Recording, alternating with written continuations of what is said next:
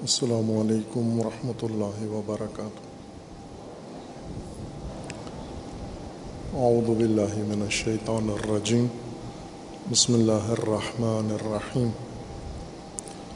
اللہم وفقنا لما تحب و ترضى واجعل عاقبت امورنا خیرا۔ ولا تکلنا الى انفسنا طرفت عین ابدا۔ رب ادخلنی مدخل صدق و اخرجنی مخرج صدق. وج علی ملدن کا سلطان النصیر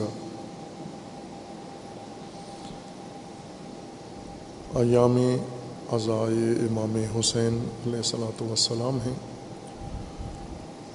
اور ان ایام کے ساتھ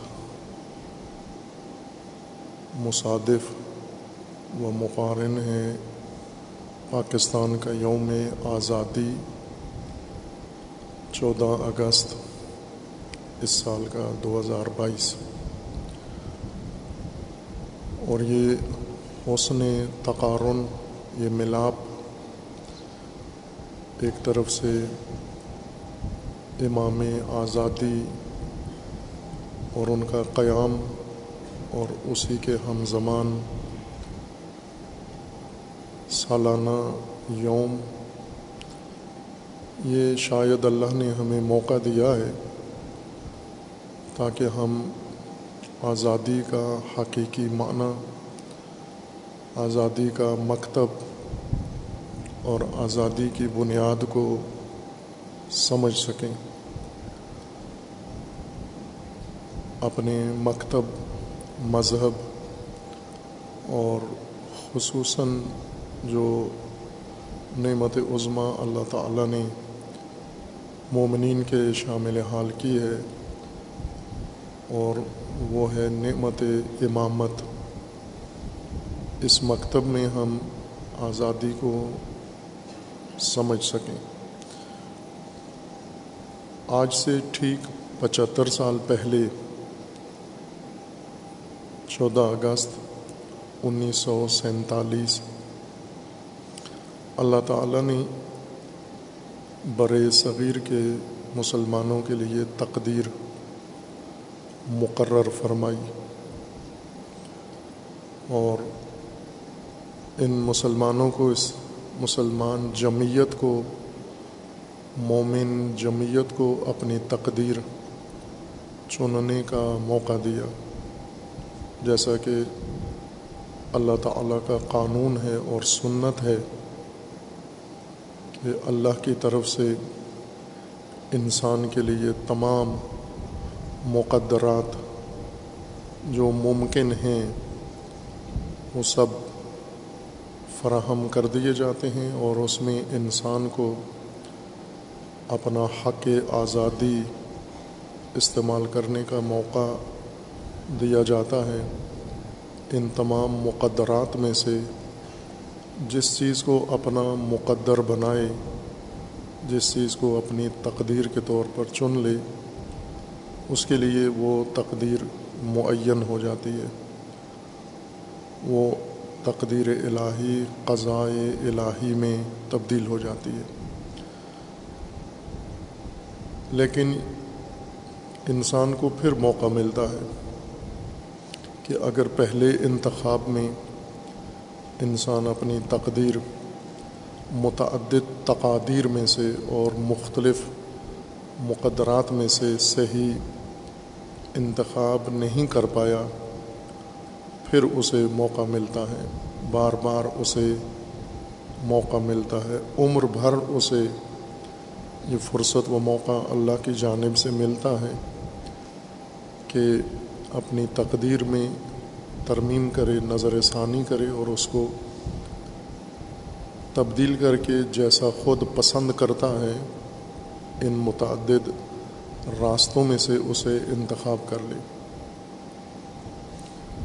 چودہ اگست انیس سو سینتالیس کو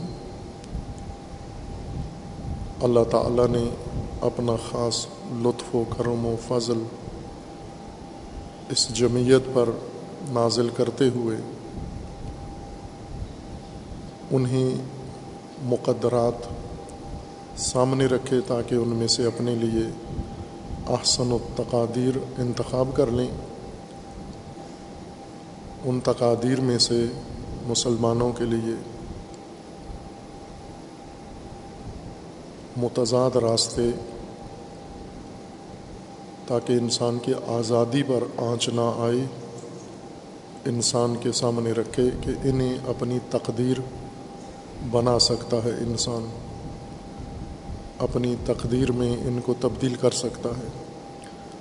اگر صرف ایک راستہ انسان کے سامنے رکھا جائے، انسان کو اختیار اور آزادی دی جائے کہ اس ایک راستے میں سے چن لو، تو وہ تناقض ہے، تضاد ہے۔ اس سے سلب آزادی لازم آتی ہے۔ اس سے سلب اختیار لازم آتا ہے۔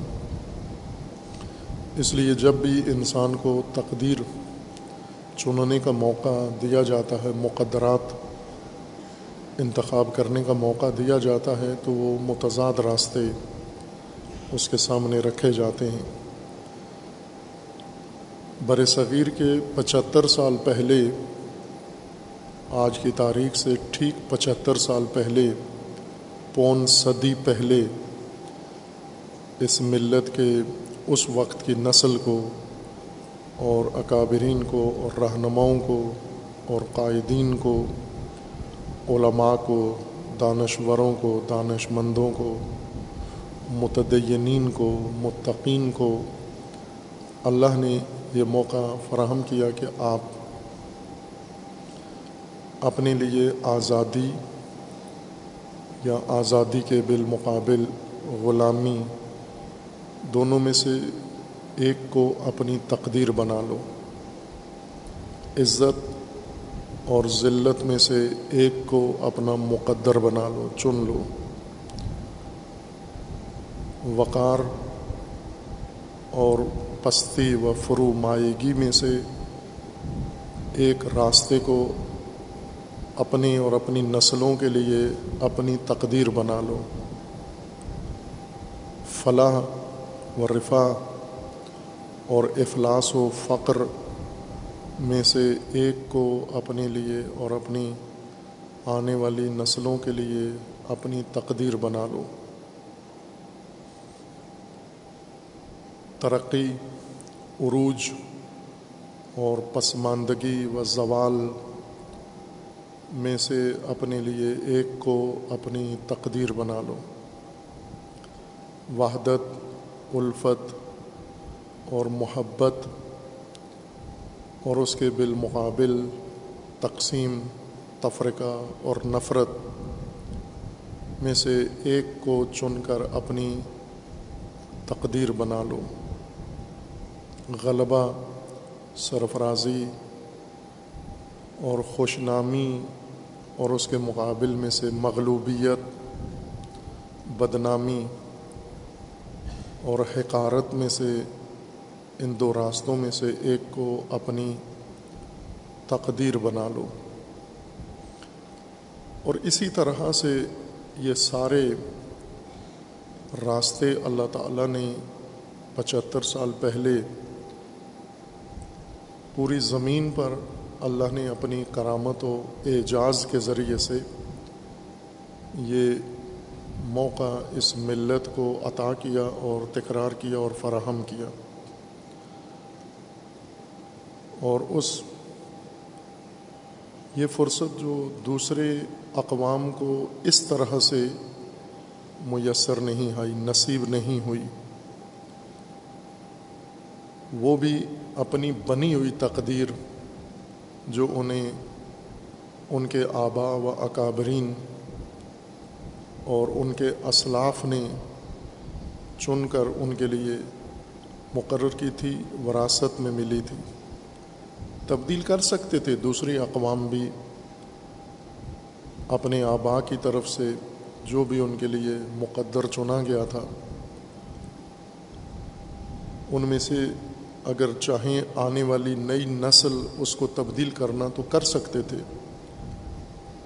لیکن اس طرح سے تمام اسباب فراہم کرنا، ماحول فراہم کرنا اور ایک انقلابی موقع فراہم کرنا، تمام موانع و رکاوٹیں راستے سے ہٹا دینا، تمام دباؤ اور فشار ایک ملت کے اوپر سے اٹھا لینا اور ہر طرح کا اختیار کامل ایک نسل یا ملت کو دینا کہ آپ اپنے لیے نئی سرزمین، نئی مملکت، نئی امت اور طرح نو، علامہ اقبال کے بقول، طرح نو کا آغاز کرو۔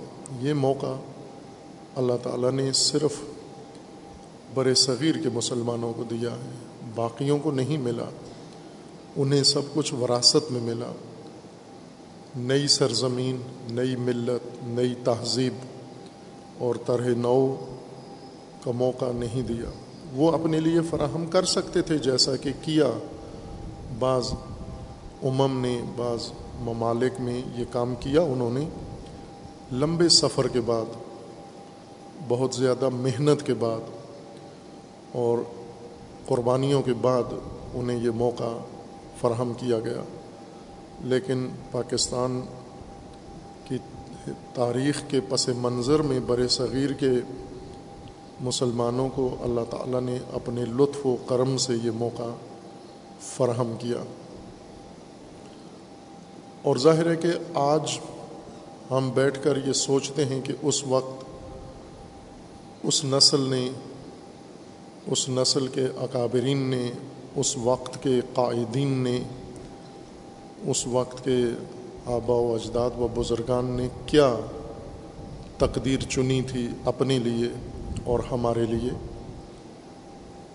اس کے لیے ہمیں کتابوں میں جھانکنے کی ضرورت نہیں ہے، تاریخ پڑھنا، مصنفین کے اقوال، راویوں کے اقوال پڑھنے کی ضرورت نہیں ہے۔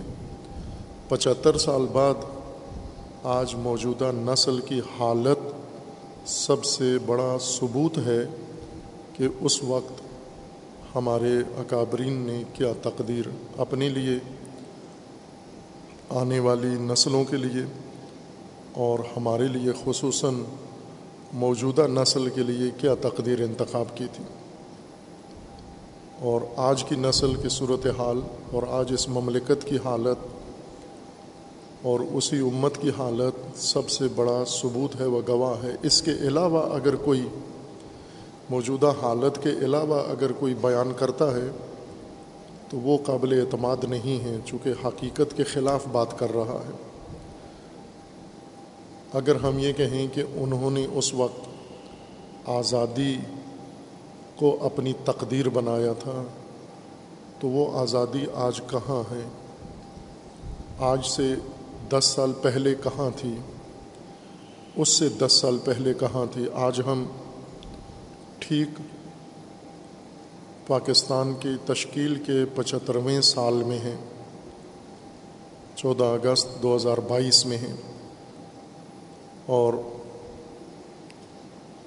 آپ اس سے پہلے چودہ اگست دو ہزار بارہ کے دوران گزرا ہوا یہ دہائی، یہ دس سال ان کا اگر دورانیہ دیکھیں اور آزادی تلاش کریں اس گزشتہ دہائی میں، جس سے آپ تعلق رکھتے ہیں، اور پھر اسی طرح دس دس سال پہلے جاتے جائیں، تو آپ کو اپنی تقدیر میں، اپنی سرنوشت میں، اپنے اس مکتوب فیصلے میں جو اکابرین نے ہمارے لیے چنا ہے آزادی کا نعرہ نظر آتا ہے، آزادی کا شعار نظر آتا ہے۔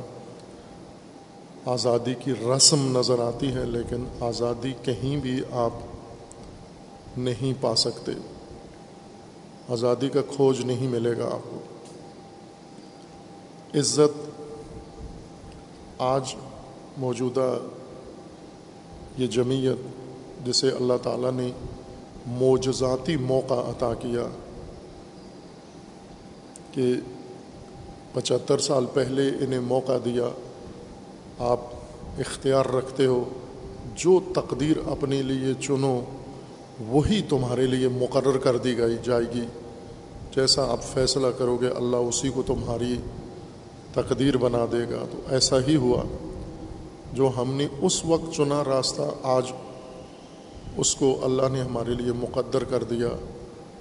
اس میں عزت تلاش کریں آپ اس وقت موجودہ صورت حال میں اس نسل، اس ملک، مملکت اور عالمی اقوام عالم میں اس کی وقار و عزت کو اگر دیکھیں اور پھر دس دس سال پہلے کی طرف چلے جائیں تو آپ کو بخوبی محسوس ہو جائے گا کہ ہمارے اکابرین نے آزادی کا شعار تو دیا لیکن عزت کو اپنی تقدیر کے لیے نہیں چنا۔ اور ظاہر ہے، دو متضاد راہوں میں سے ایک راستے کو جب نہ چنا جائے، تو دوسرا راستہ معین ہو جاتا ہے یعنی ذلت۔ اور پھر اس کے بعد ذلت کا سفر یہ تھما نہیں، رکا نہیں، کم نہیں ہوا اور تسلسل کے ساتھ جاری رہا۔ ترقی اور پسماندگی میں سے اللہ نے ہمیں موقع دیا تھا۔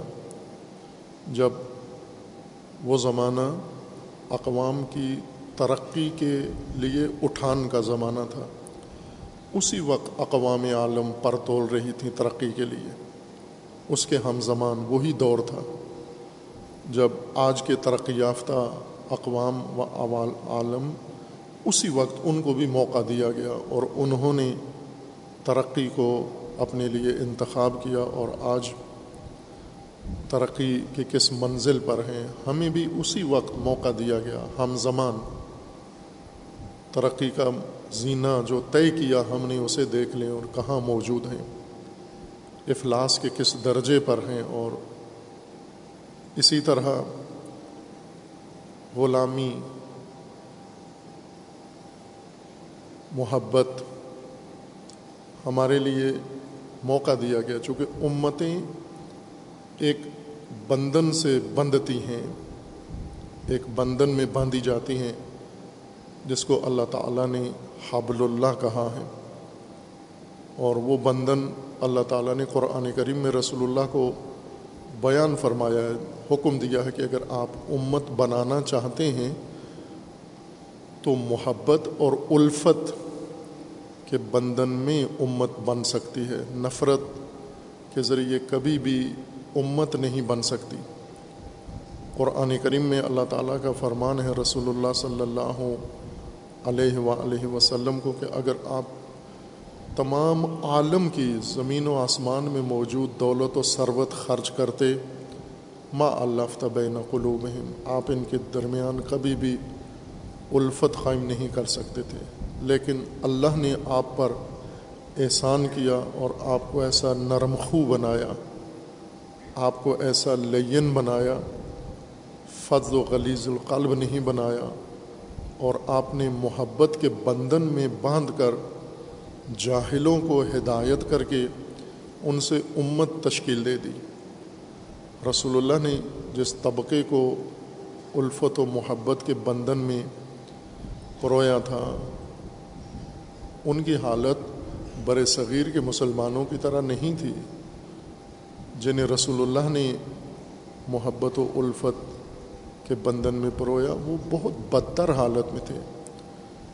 بلکہ بدی کی آخری انتہا پر تھے، جس کا قرآن نے فرمایا ہے کہ کن تم اللہ شفا حفرت من النار، بالکل آخری ایج پہ، کنارے پہ پہنچے ہوئے تھے۔ وہ کنارہ جو کھسکتا جا رہا تھا، گرتا جا رہا تھا۔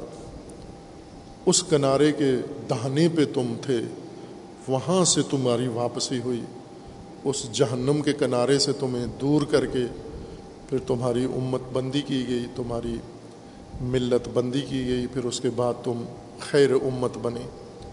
لیکن برے صغیر میں جب مسلمانوں کو اللہ تعالیٰ نے یہ موقع دیا، تو وہ اللہ شفا حفرت من النار نہیں تھے، اس ایج پہ نہیں تھے۔ ان کی حالت بہت بہتر تھی، ایمان رکھتے تھے، اسلام سے مشرف تھے، تعلیم یافتہ تھے اور جہاندیدہ تھے۔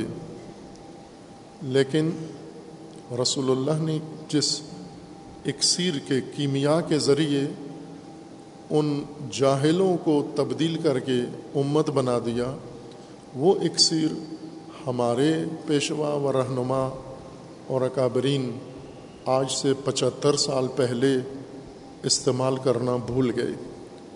اس لیے کہ انہوں نے درس آزادی، جن جو ان کے زماں میں غلامی جنہوں نے تھامی ہوئی تھی، ان سے پڑھا۔ انگریزوں سے پڑھا کہ آزادی کس چیز کا نام ہے، جنہوں نے انہیں غلام بنایا ہوا تھا۔ انہوں نے مکتب قرآن میں، مکتب رسول اللہ میں آزادی نہیں حاصل کی تھی۔ اور جب رسول اللہ صلی اللہ علیہ وآلہ وسلم نے اس جاہلیت سے قوم کو نکالا، ملت کو نکالا، جو ضلالت مبین میں گرفتار تھے، کوئی ایسا بڑا ماڈل بھی نزدیک نزدیک موجود نہیں تھا، خصوصاً عربوں کی تاریخ میں نہیں تھا۔ لیکن جب بر صغیر میں اللہ تعالیٰ نے مسلمانوں کو یہ معجزاتی و کراماتی موقع عطا کیا، اس وقت پہلے سے آزادی کا ایک مفہوم و معنی موجود تھا۔ مکتب قرآن اور مکتب اسلام سے، اور خصوصاً اہل البیت علیہ السلام کے مکتب سے، اور وہ کربلا ہے و عاشورہ۔ اور امام حسین علیہ السلاۃ وسلام امام آزادی کا آزاد، آزادی کا راستہ اور آزادی کا سبق اور آزادی کی سرمشق موجود تھی۔ لیکن معلمین مکتب کربلا نہیں تھے، چونکہ سب جتنے بھی قیادت کر رہے تھے، اس وقت ان میں علامہ اقبال مکتب کربلا کے شاگرد تھے، جو انہوں نے چھپایا نہیں کھول کے بیان کر دیا اور وضاحت کی کہ بامن میا کے مسئلہ کے شبیر مارزوست، میرا مکتب حسینیت کا مکتب ہے، شبیر کا مکتب ہے۔ میرا یہ شہادت کا راستہ ہے اور اللہ نے یہ جتنی بھی اعلیٰ کرامات و خصوصیات ہیں، جیسے آزادی، عزت، غلبہ، سرفرازی، بلندی، یہ سب اس ایک راستے پہ رکھی ہیں جس کی طرف امام حسین علیہ السلام نے لوگوں کی رہنمائی کی اور جس پر چلے۔ یعنی یہ سب مسلک شبیر میں اور راہ امام حسین پہ یہ سارے کرامات آتی ہیں۔ اگر اس راستے کو چھوڑ کے کوئی اور راستہ کوئی بھی ملت طے کرے، اس کے راستے میں اور اچھائیاں برائیاں آئیں گی، لیکن آزادی کہیں نہیں آئے گی، عزت نہیں آئے گی، وقار نہیں آئے گا سر بلندی نہیں آئے گی، اور غلبہ نہیں آئے گا۔ یہ اللہ نے اس راہ کے اندر مقرر کر دیا ہے۔ ہمارے جو اس وقت اکابرین تھے، وہ امام حسین علیہ السلاۃ وسلام سے اقبال کی طرح آشنا نہیں تھے۔ انہیں نام ضرور معلوم تھا اور ان میں سے بعض اہل رسومات بھی تھے، لیکن وہ سب کے سب پروردہ تھے مکتب انگریز کے، برطانیہ کے تعلیم کے فارغ و تحصیل تھے۔ تمام کے تمام کوئی استثنا نہیں تھا۔ اس میں کوئی ایسا نہیں تھا کہ جس کی آنکھوں کا سرما خاک مدینہ و نجف ہو۔ ان سب کی آنکھوں کا سرما خاک برطانیہ و امریکہ و یورپ تھا۔ اور وہ سرما انہوں نے برطانیہ و فرانس کی خاک کا اپنی آنکھوں میں مضبوطی سے جما کے رکھا ہوا تھا۔ اور یہ سرما اثر کرتا ہے۔ خوب ظاہر ہے کہ خشت اول چون نہد میں مار کج تا سریا برود دیوار کج۔ خشت اول جب رکھی گئی آزادی کے نام پر، تو اس خشت اول میں معمار غافل ہو گیا بہت ساری چیزوں سے۔ اور یا حالات نے اس کی توجہ نہیں دینی، یا صلاحیت نہیں تھی، یا جو بھی کہیں، مراد وہ تمام نسل جو اس وقت موجود تھی۔ ایک فرد نہیں، وہ تمام نسل، وہ تمام قوم جو اس وقت موجود تھی، وہ سب معمار تھے۔ اس وطن کے، اس سرزمین کے، اس امت کے، اس تہذیب کے۔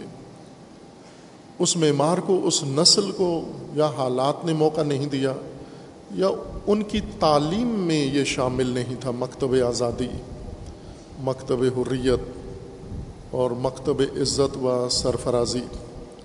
اس لیے انہوں نے سرزمین حاصل کر لی۔ آزادی کے نام پر سرزمین آ گئی اس نسل کے پاس۔ ایک ملک تقسیم ہو گیا۔ تقسیم کر لی انہوں نے۔ تقدیر میں تقسیم آ گئی۔ اور تقسیم کو آزادی کا نام دے دیا۔ بس یہی کہ تقسیم ہو گئے، ہم اسی کو آزادی کہتے ہیں۔ دو قومی نظریہ، تقسیم کا نام تھا، آزادی کا نام نہیں تھا۔ دو قومی نظریہ، تقسیم ہو جائے یعنی وہ قوم ادھر ہو جائے، یہ قوم ادھر ہو جائے اور ایسا ہی ہو گیا۔ البتہ مکمل نہیں ہوا۔ وہ قوم یہاں بھی تھی، وہ مکمل طور پر یہاں سے کوچ کر کے ادھر چلی گئی۔ لیکن یہ قوم وہاں بھی تھی۔ اس نے مکمل کوچ نہیں کیا۔ وہیں پہ رہے اور آج جو ان کی تقدیر ہے ہندوستان کے مسلمانوں کی، بھارت کے مسلمانوں کی، وہ بہت افسوسناک ہے، بہت دل خراش ہے اور بہت ہی دردناک تقدیر ہے جو انہوں نے خود انتخاب کی۔ البتہ تقسیم میں ادھر ہی رک جانا اور تقسیم ہو کے ادھر آ جانا فرق نہیں پڑا۔ یہاں والوں کی حالت دیکھیں تو ان سے بدتر، ان کی حالت دیکھیں تو ان سے بدتر۔ یہ نہیں کہتے کہ اگر وہ ادھر آ جاتے تو آج بڑے سکھ میں ہوتے، بڑے چین میں ہوتے، بڑی ترقی میں ہوتے۔ وہ ادھر رہ کر جو ہیں، یہ ادھر آ کر بھی وہی ہیں۔ اس لیے کہ دونوں نے صرف تقسیم کو آزادی سمجھا۔ کہ یہ جو دو قومیں علیحدہ ہو رہی ہیں، یہ آزادی ہے اور جغرافیائی سرحد جو پڑ رہی ہے، زمین تقسیم ہو رہی ہے، جغرافیہ تقسیم ہو رہا ہے، یہ آزادی ہے۔ اور انہوں نے انگریز کے مکتب میں، برطانیہ کے مکتب میں اسی کو آزادی انہیں پڑھایا گیا تھا کہ دو قومیں علیحدہ علیحدہ ہو جائیں تو یہ آزادی ہوتی ہے۔ اور ایک سرزمین دو حصے بن جائیں تو اس کو آزادی کہتے ہیں۔ چونکہ برطانیہ میں اس سے زیادہ آگے آزادی کا معنی و تصور کم از کم انہیں نہیں پڑھایا گیا۔ خود ان کے لیے آزادی کا مفہوم اس سے بڑا تھا، وسیع تھا۔ لیکن جو اپنے غلاموں کو پڑھایا آزادی کا معنی، وہ بہت محدود پڑھایا کہ تقسیم ہی تمہاری آزادی ہے۔ اور ہم نے تقسیم پر اکتفا کر کے اور جب جن کو ادھر آنا تھا یا ادھر موجود تھے، جب آگے قدم جما لیے ادھر ادھر آنے کے بعد پہلا کام یہ کیا کہ اس نو تشکیل مملکت سرزمین میں جو تقسیم کے نتیجے میں ان کے حصے میں آئی، پہلا کام اس پر یلغار، قبضے کی یلغار۔ جتنی جس کی طاقت ہے، جتنا جس کا اثر ہے، رسوخ ہے، اتنا استعمال کر کے جتنا حصہ اس تقسیم کے بعد حاصل ہونے والی زمین میں ہتھیا سکتے ہو، قبضے میں لے سکتے ہو لیا، آج یہ بڑے بڑے جاگیردار جن کی جاگیریں آج مزید تقسیم ہونے کے بعد اور وراثت میں ان کی اولادوں کو ملنے کے بعد اور فروخت کر لینے کے بعد بھی اگر دیکھیں تو آج بھی یہ سرزمین جو اس سرزمین سے تقسیم ہو کر علیحدہ ہوئی، پھر اس کی تقسیم شروع ہوئی اور جاگیرداروں نے، انگریزوں کے وفاداروں نے اس پہ قبضہ کیا اور یہ کام خود انگریز چاہتے جاتے یا اپنے غلاموں کے سپرد کرتے جا، کرتے ہوئے خیال رکھ کے گئے۔ ان کے اندر یہ قدر موجود تھی کہ اپنے وفاداروں کو محروم نہیں کیا۔ وفاداروں نے ان کے لیے ہر خدمت انجام دی۔ انہوں نے اسی سرزمین کو بانٹ کے تقسیم کر کے ان کے درمیان ان کے خاندانوں میں تقسیم کر دیا۔ اور باقی تمام ملت جو یہاں مقیم تھی یا ہجرت کر کے تقسیم شدہ دوسرے حصے سے ادھر منتقل ہوئے تھے انہیں ان کی رعیت بنا دیا۔ یہ جو سب مل کر جاگیردار اور رعیت سب مل کر رعیت تھے انگریزوں کی، اب مزید اس تقسیم کے نتیجے میں باقی عوام، باقی ملت ساری رعیت بنا دی گئی ان جاگیرداروں کی۔ اور جاگیرداروں نے آ کر اس مملکت کو آپس میں بانٹ لیا۔ اور اسی جاگیر لینے کا نام انہوں نے آزادی سمجھا۔ یہ انہوں نے جب آزادی کا جشن منایا یا آزادی کے جھنڈے لہرائے تو اپنی جاگیر مقصود تھی ان کی کہ اس تقسیم کے نتیجے میں ہمیں اتنی جاگیر میسر آئی ہے۔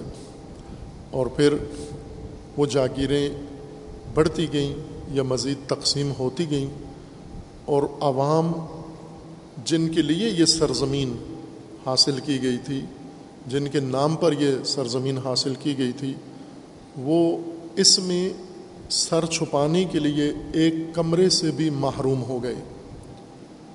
وہ اپنے قدم رکھنے کے لیے دو گز زمین سے بھی محروم ہو گئے، حتیٰ اپنے دفن کے لیے دو گز قبر کی زمین سے بھی محروم ہو گئے۔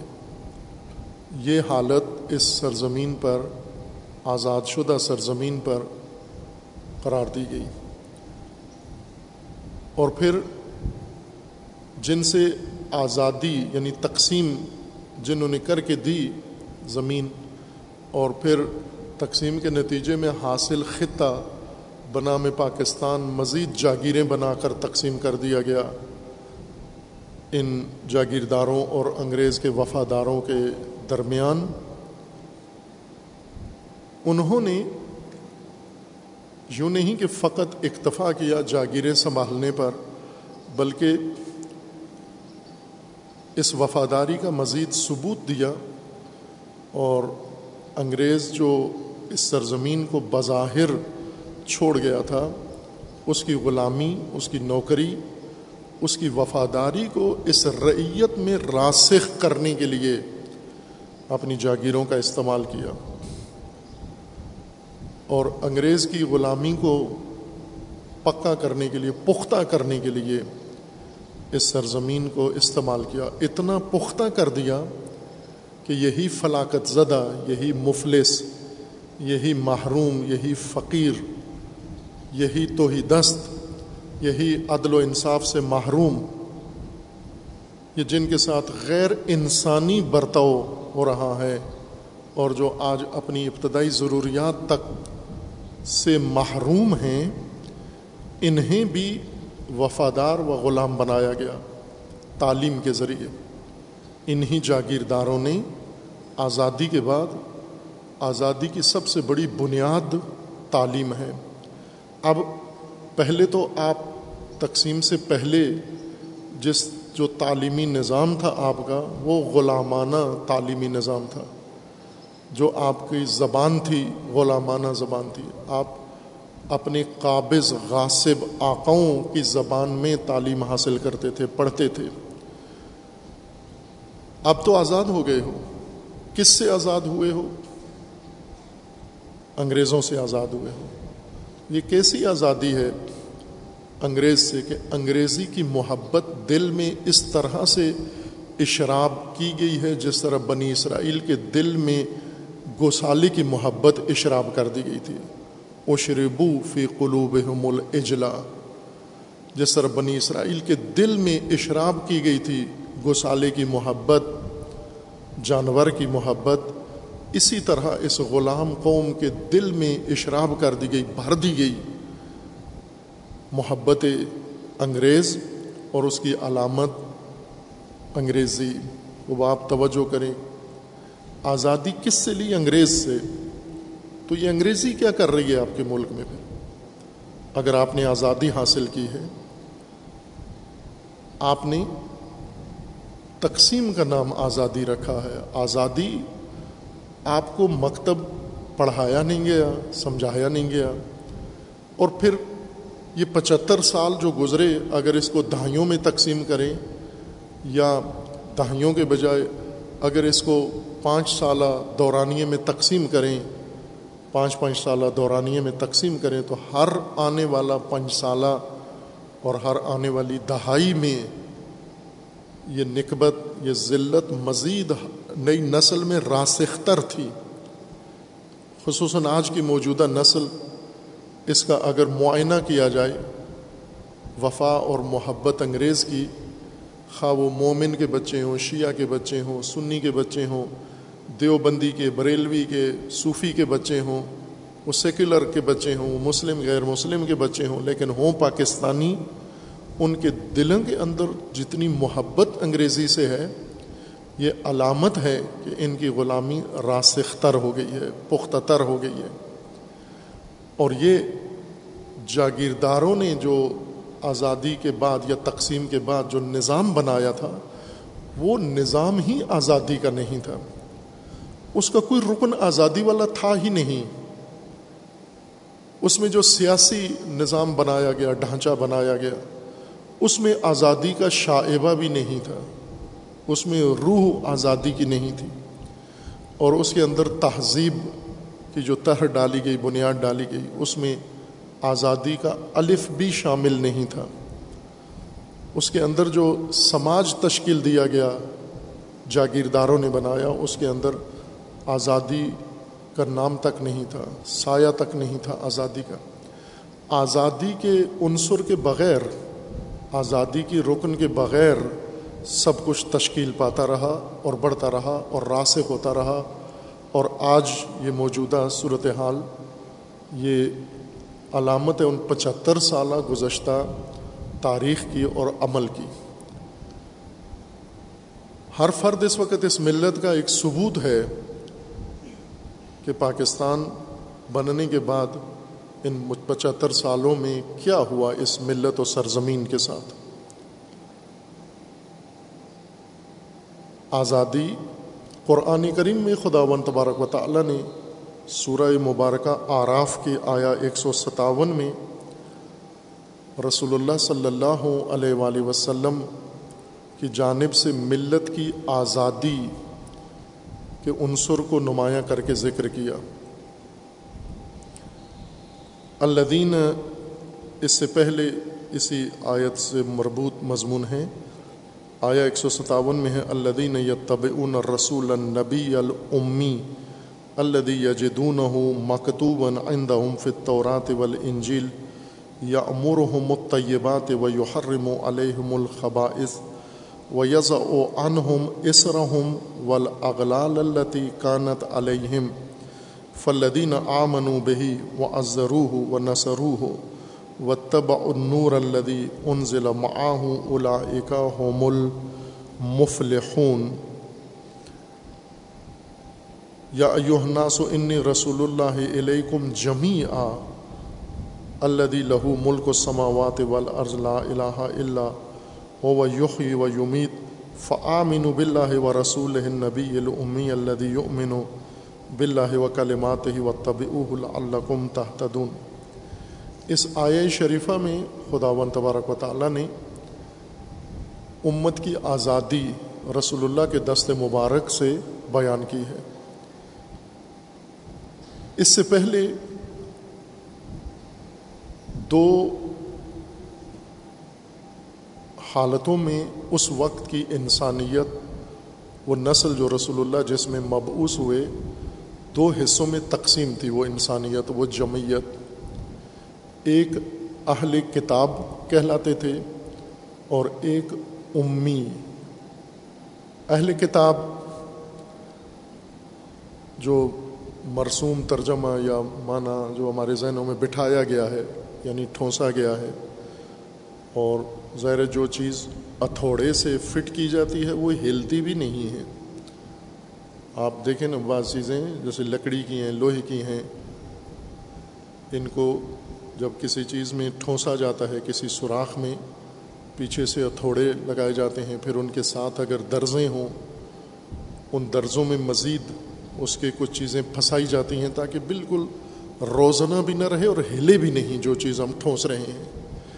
اس طرح سے ہمارے ذہنوں میں محرف باتیں ٹھونسی گئی ہیں ہتھوڑوں کے ذریعے سے، اور پھر ان کی درزیں بھی بند کی گئی ہیں تاکہ کسی ہلنے کی بھی گنجائش نہ ہو۔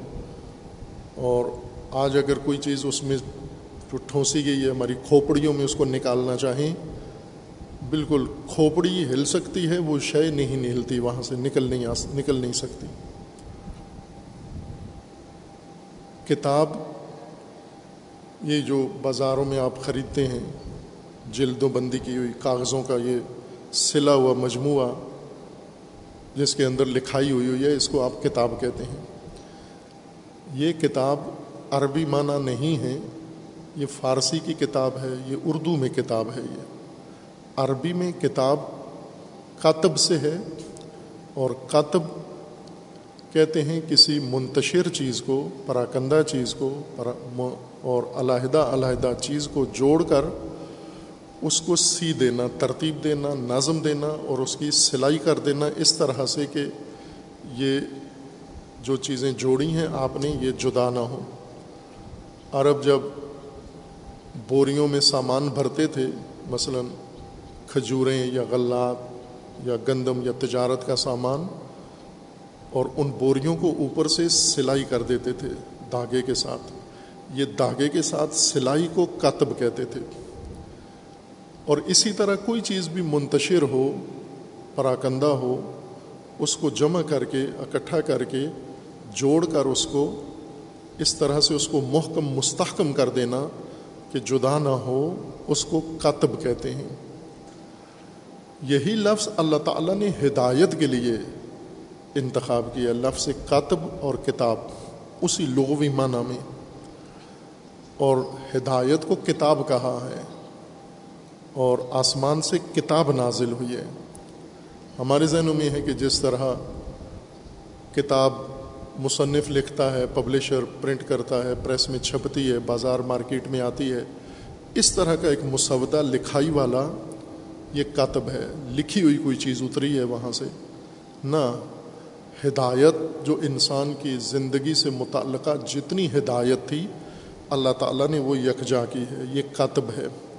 اس کو نظم دیا ہے، یہ کاتب ہے۔ اس کو ترتیب دیا ہے، یہ کاتب ہے۔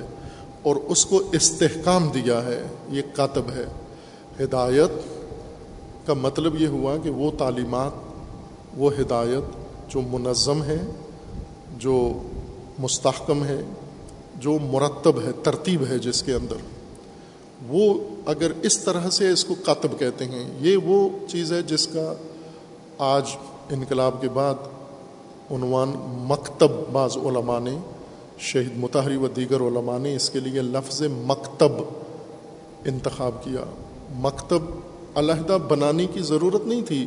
اگر کتاب ہی کی تشریح کر دیتے تو کتاب مکتب ہی کو کہتے ہیں۔ یہ جو آپ کے ہاتھوں میں ہے، ہمارے ہاتھوں میں، یہ مصداق ہے کتاب کا، معنی نہیں ہے۔ کتاب منظم، مرتب، مستحکم، امر کو کہتے ہیں، بے شک لکھا ہوا نہ ہو۔ جو چیز بھی اس طرح ترتیب یافتہ ہو جائے، وہ کتاب ہے۔ جس کو آج کے اصطلاح میں، آج کا ترجمہ اگر مناسب کیا جائے، تو آئیڈیالوجی کتاب، جس معنی میں قرآن لفظ کتاب استعمال کر رہے الکتاب، اس کا مطلب ہے منظم، مرتب، ترتیب یافتہ اور مستحکم، ہدایت کے امور۔ یہ آئیڈیالوجی کہلاتی ہے۔ اگر اس طرح آج کوئی کسی بھی نظریے کو ترتیب دے تو وہ آئیڈیالوجی کہلاتا ہے۔ الکتاب، یہ مراد تھی اس سے۔ کچھ لوگ ایسے تھے جو اہل الکتاب تھے یعنی جن کے پاس یہ منظم آئیڈیالوجی یہ ہدایت، یہ ترتیب یافتہ، نظم یافتہ امر تھا، موجود تھا۔ اور کچھ ایسے تھے جن کے پاس نہیں تھا، یہ سلسلہ نہیں تھا۔ ان کے پاس اگر یہ امور تھے بھی تو وہ منتشر تھے، بے رب تھے، آپس میں کوئی جوڑ نہیں تھا، یہ امی تھے۔ یہ امی طبقہ تھا۔ وہ اہل کتاب تھے، وہ صاحب آئیڈیالوجی تھے۔ ان کو آسمان سے باقاعدہ ہدایت کا منظم سلسلہ عطا کیا گیا تھا اور معلم عطا کیے گئے تھے۔ یہ محروم تھے اس سے۔ اب نبی آخر الزمان، نبی خاتم صلی اللہ علیہ وآلہ وسلم جب مبعوث ہوئے تو آپ نے آپ کی بیست امیین میں ہوئی۔ ان جن کے پاس پہلے سے آئیڈیالوجی تھی، ان میں نہیں ہوئی۔ یہ اس طبقے میں ہوئی کہ جہاں پر اس سے پہلے آسمانی الہی آئیڈیالوجی نہیں آئی تھی، انہوں نے اس کی شکل بھی نہیں دیکھی تھی۔ ان کے اندر ہوئی۔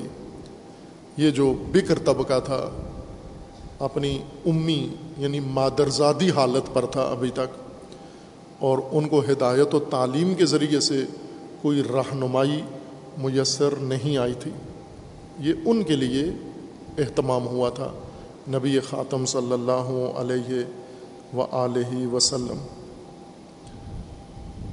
جب حضور ان کے اندر تشریف لائے، ان امیین کے اندر ان کو کہا گیا ہے کہ الدین ان میں سے یتبعون الرسول النبی المی الدین الدی یجدون مکتوباً ان دہم فطورات ول انجیل یا امور ہم بالمعروف و یا نہا ہم انل منکر و یحل الحمت طیبات و یحرم علیہم الخباءث و یز و انہم اسرحم ولاغلال التی کانت علیہم اس نبی کے جو حامی ہوں گے، اس نبی کے پیروکار، اس نبی کے ناصر، اس نبی کے ساتھ اٹھ کر کھڑے ہونے والے، قیام کرنے والے اور اس نبی کے بتائے ہوئے راستے کو عکس کرنے والے ان کے بارے میں ساری صفات ذکر کر کے فرمایا الاقا ہوم المفلحون۔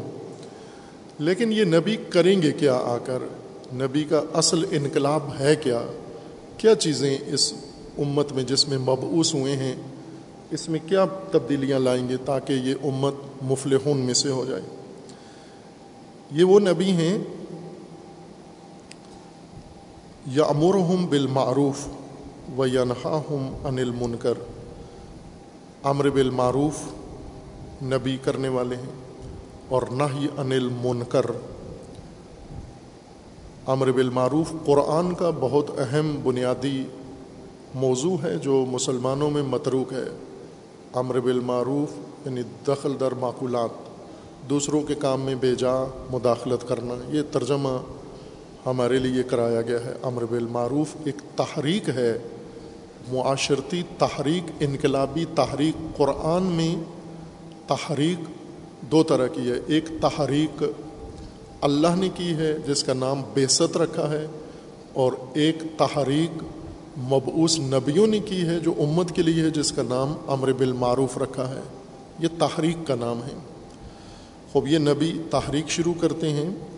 امر کرتے ہیں معروف کا نہ ہی کرتے ہیں منکر سے۔ وہ یحل و لحمت طیبات اور طیبات کو لوگوں کے لیے جائز قرار دیتے ہیں۔ چونکہ آسمانی ہدایت اللہ کی تعلیم کے اندر جو طیبات ہیں وہ حلال ہیں خباعث حرام ہیں۔ لیکن اگر اللہ کا نظام نہ ہو، طیبات متروک ہیں، ممنوع ہیں اور لوگوں کی نظروں میں منفور ہیں اور محرمات خباعث لوگوں کی پسندیدہ چیزیں ہیں۔ لیکن نبی طیبات کو حلال اور خباعث کو حرام قرار دیتے ہیں۔ اور اس نبی کا ایک اہم کام، اقدام یہ ہے و یز او انہم اسراہم اور اس نبی کا کام اٹھانا ہے، ہٹانا ہے۔ کیا چیز؟ اسر اسر یعنی بوجھ۔ وہ بوجھ جو اس انسانیت کے اوپر ڈال دیا گیا ہے، جو اس کی کمر توڑ رہا ہے اس کمر شکن بوجھ کو جو قابل تحمل نہیں ہے، نبی کا کام ہے اس بوجھ کو ان کے دوش سے اٹھا لے۔ یز او انہم اسرہم ول اغلال التی کانت علیہم، اور وہ توق اور زنجیر جو ان کی گردنوں میں اور پاؤں میں اور ہاتھوں میں باندھ دیے گئے ہیں، غل و اغلال وہ کھولنا ہے۔ یہ نبی ان کاموں کے لیے آئے ہیں۔ تین کام، امر بالمعروف و نہ انل منکر دوسرا، طیبات کو حلال کر دینا جائز اور خباعث کی ممانعت۔ تیسرا کام، جس بوجھ کے نیچے قوم دبی ہوئی ہے، انسانیت دبی ہوئی ہے، وہ بوجھ اس سے اٹھا دینا تاکہ کمر سیدھی کر سکے، گردن سیدھی کر سکے۔ ول اغلال التی کانت علیہم، اور ان کی گردنوں میں توق و زنجیر جو باندھ دیے گئے ہیں، وہ سارے نبی آ کر کھول دیتے ہیں۔ یہ کام ہے اس نبی کا۔ اور یہ نبی جب اس میدان میں آئیں، امر بالمعروف نہ انل منکر اور احلال طیبات و احرام خباعث جب یہ کریں یہ کام، پھر اس کے بعد فلدین آمن بہی و ازرو و نثرو و تب النور الدی ان ضلع جنہوں نے اس کام میں نبی کے ساتھ قیام کیا، نبی کی نصرت کی، نبی کی حمایت کی، اٹھ کے کھڑے ہوئے ان کے ساتھ۔ اور وہ نور جو نبی کے ساتھ آیا ہے، قرآن جو نازل ہوا ہے، اگر اس پر عمل کیا الا ہوم المفلحون۔ خب یہ آزادی کا بہت واضح و شفاف من قرآن کریم میں خدا و تبارک و تعالیٰ نے ذکر کیا ہے، آزادی، ان تین چیزوں کا نام ہے، ان تین چیزوں کی ترکیب ہے، انقلاب، منکرات ختم کرنا، منکرات کا ہم تصور جب بھی کرتے ہیں، غلط کرتے ہیں، چونکہ منکرات ہم نے اپنے ماحول، سماج سے سیکھا ہے۔ اور منکرات ہم وہ چیزیں سمجھتے ہیں جو دوسرے کرتے ہیں، لیکن جو ہم خود کر رہے ہیں اس کو منکرات نہیں سمجھتے، وہ معروف ہیں جو ہم خود کرتے ہیں، جو باقی لوگ کرتے ہیں وہ منکرات میں سے۔ مثلا فرقہ وارانہ ماحول میں اہل سنت سے کسی بھی سنی سے پوچھیں، ان کے مفتی سے، عالم سے، عامی سے، ان کے مزید آگے جو فرقے ہیں، ان میں سے کہ منکرات کیا ہوتی ہیں؟ تو وہ کہیں گے وہ جو شیعہ کرتے ہیں وہ سب منکرات ہیں۔ شیعہ سے پوچھیں منکرات کیا ہوتی ہیں؟ وہ جو سنی کرتا ہے وہ منکرات ہیں۔ یہ فرقہ وارانہ ذہنیت ہے۔ ظاہر ہے ہم فرقہ وارانہ ماحول میں پلے بڑے ہیں، تعلیم ہماری ہوئی ہے۔ فرقہ وارانہ تربیت ہوئی ہے ہماری۔ میں خود یعنی شعوری طور پر یہ چیز درک کی ہے۔ چونکہ اسی ماحول کا حصہ ہیں ہم بھی۔ فرقہ وارانہ تہذیب، فرقہ وارانہ تعلیم، فرقہ وارانہ مذہب، فرقہ وارانہ ماحول۔ اس فرقہ واریت میں جو شخصیت بنائی ہوئی تھی یا ذہن بنایا ہوا تھا، اس میں کون سی چیزیں مجھے سیاہ نظر آتی تھیں اور کون سی سفید جو فرقہ وارانہ تہذیب نے بتائی ہوئی تھیں۔ وہ اینک جو چڑھائی تھی، تو اس میں وہ ساری چیزیں جو شیعہ کرتے تھے، وہ مجھے بہت خوبصورت گولڈن نظر آتی تھیں۔ کیونکہ شیعہ ہیں، ہم کرتے ہیں اس لیے وہ سب کی سب بہترین ہیں۔ نورانی ہے نور ہی نور ہے معروف ہی معروف ہے وہ۔ خوب، مثلاً اگر کسی جگہ بے عملی نظر آتی تھی، کہ کثرت سے نظر آتی تھی، وہ بھی اچھی لگتی تھی بہت۔ اور بے عملی کو کہتے تھے، یہ چونکہ ان کا ایمان بہت مضبوط ہے۔ اس وجہ سے عمل کے پرواہ نہیں ہے ان کو۔ ان کا سارا بھروسہ عمل پہ نہیں ہے ایمان کے اوپر۔ تو بے عملی کو ایمان کی قوت کی دلیل سمجھتے تھے۔ تربیت اس طرح سے ہوئی تھی۔ اور قرآن کریم جب فرما رہا ہے کہ آمن و عامل الصالحات، تو وہ سمجھ میں ہی نہیں آتا تھا۔ وہ اس کی تفسیر ہی نہیں ہوتی تھی۔ یعنی قرآن بالکل پلے نہیں پڑتا۔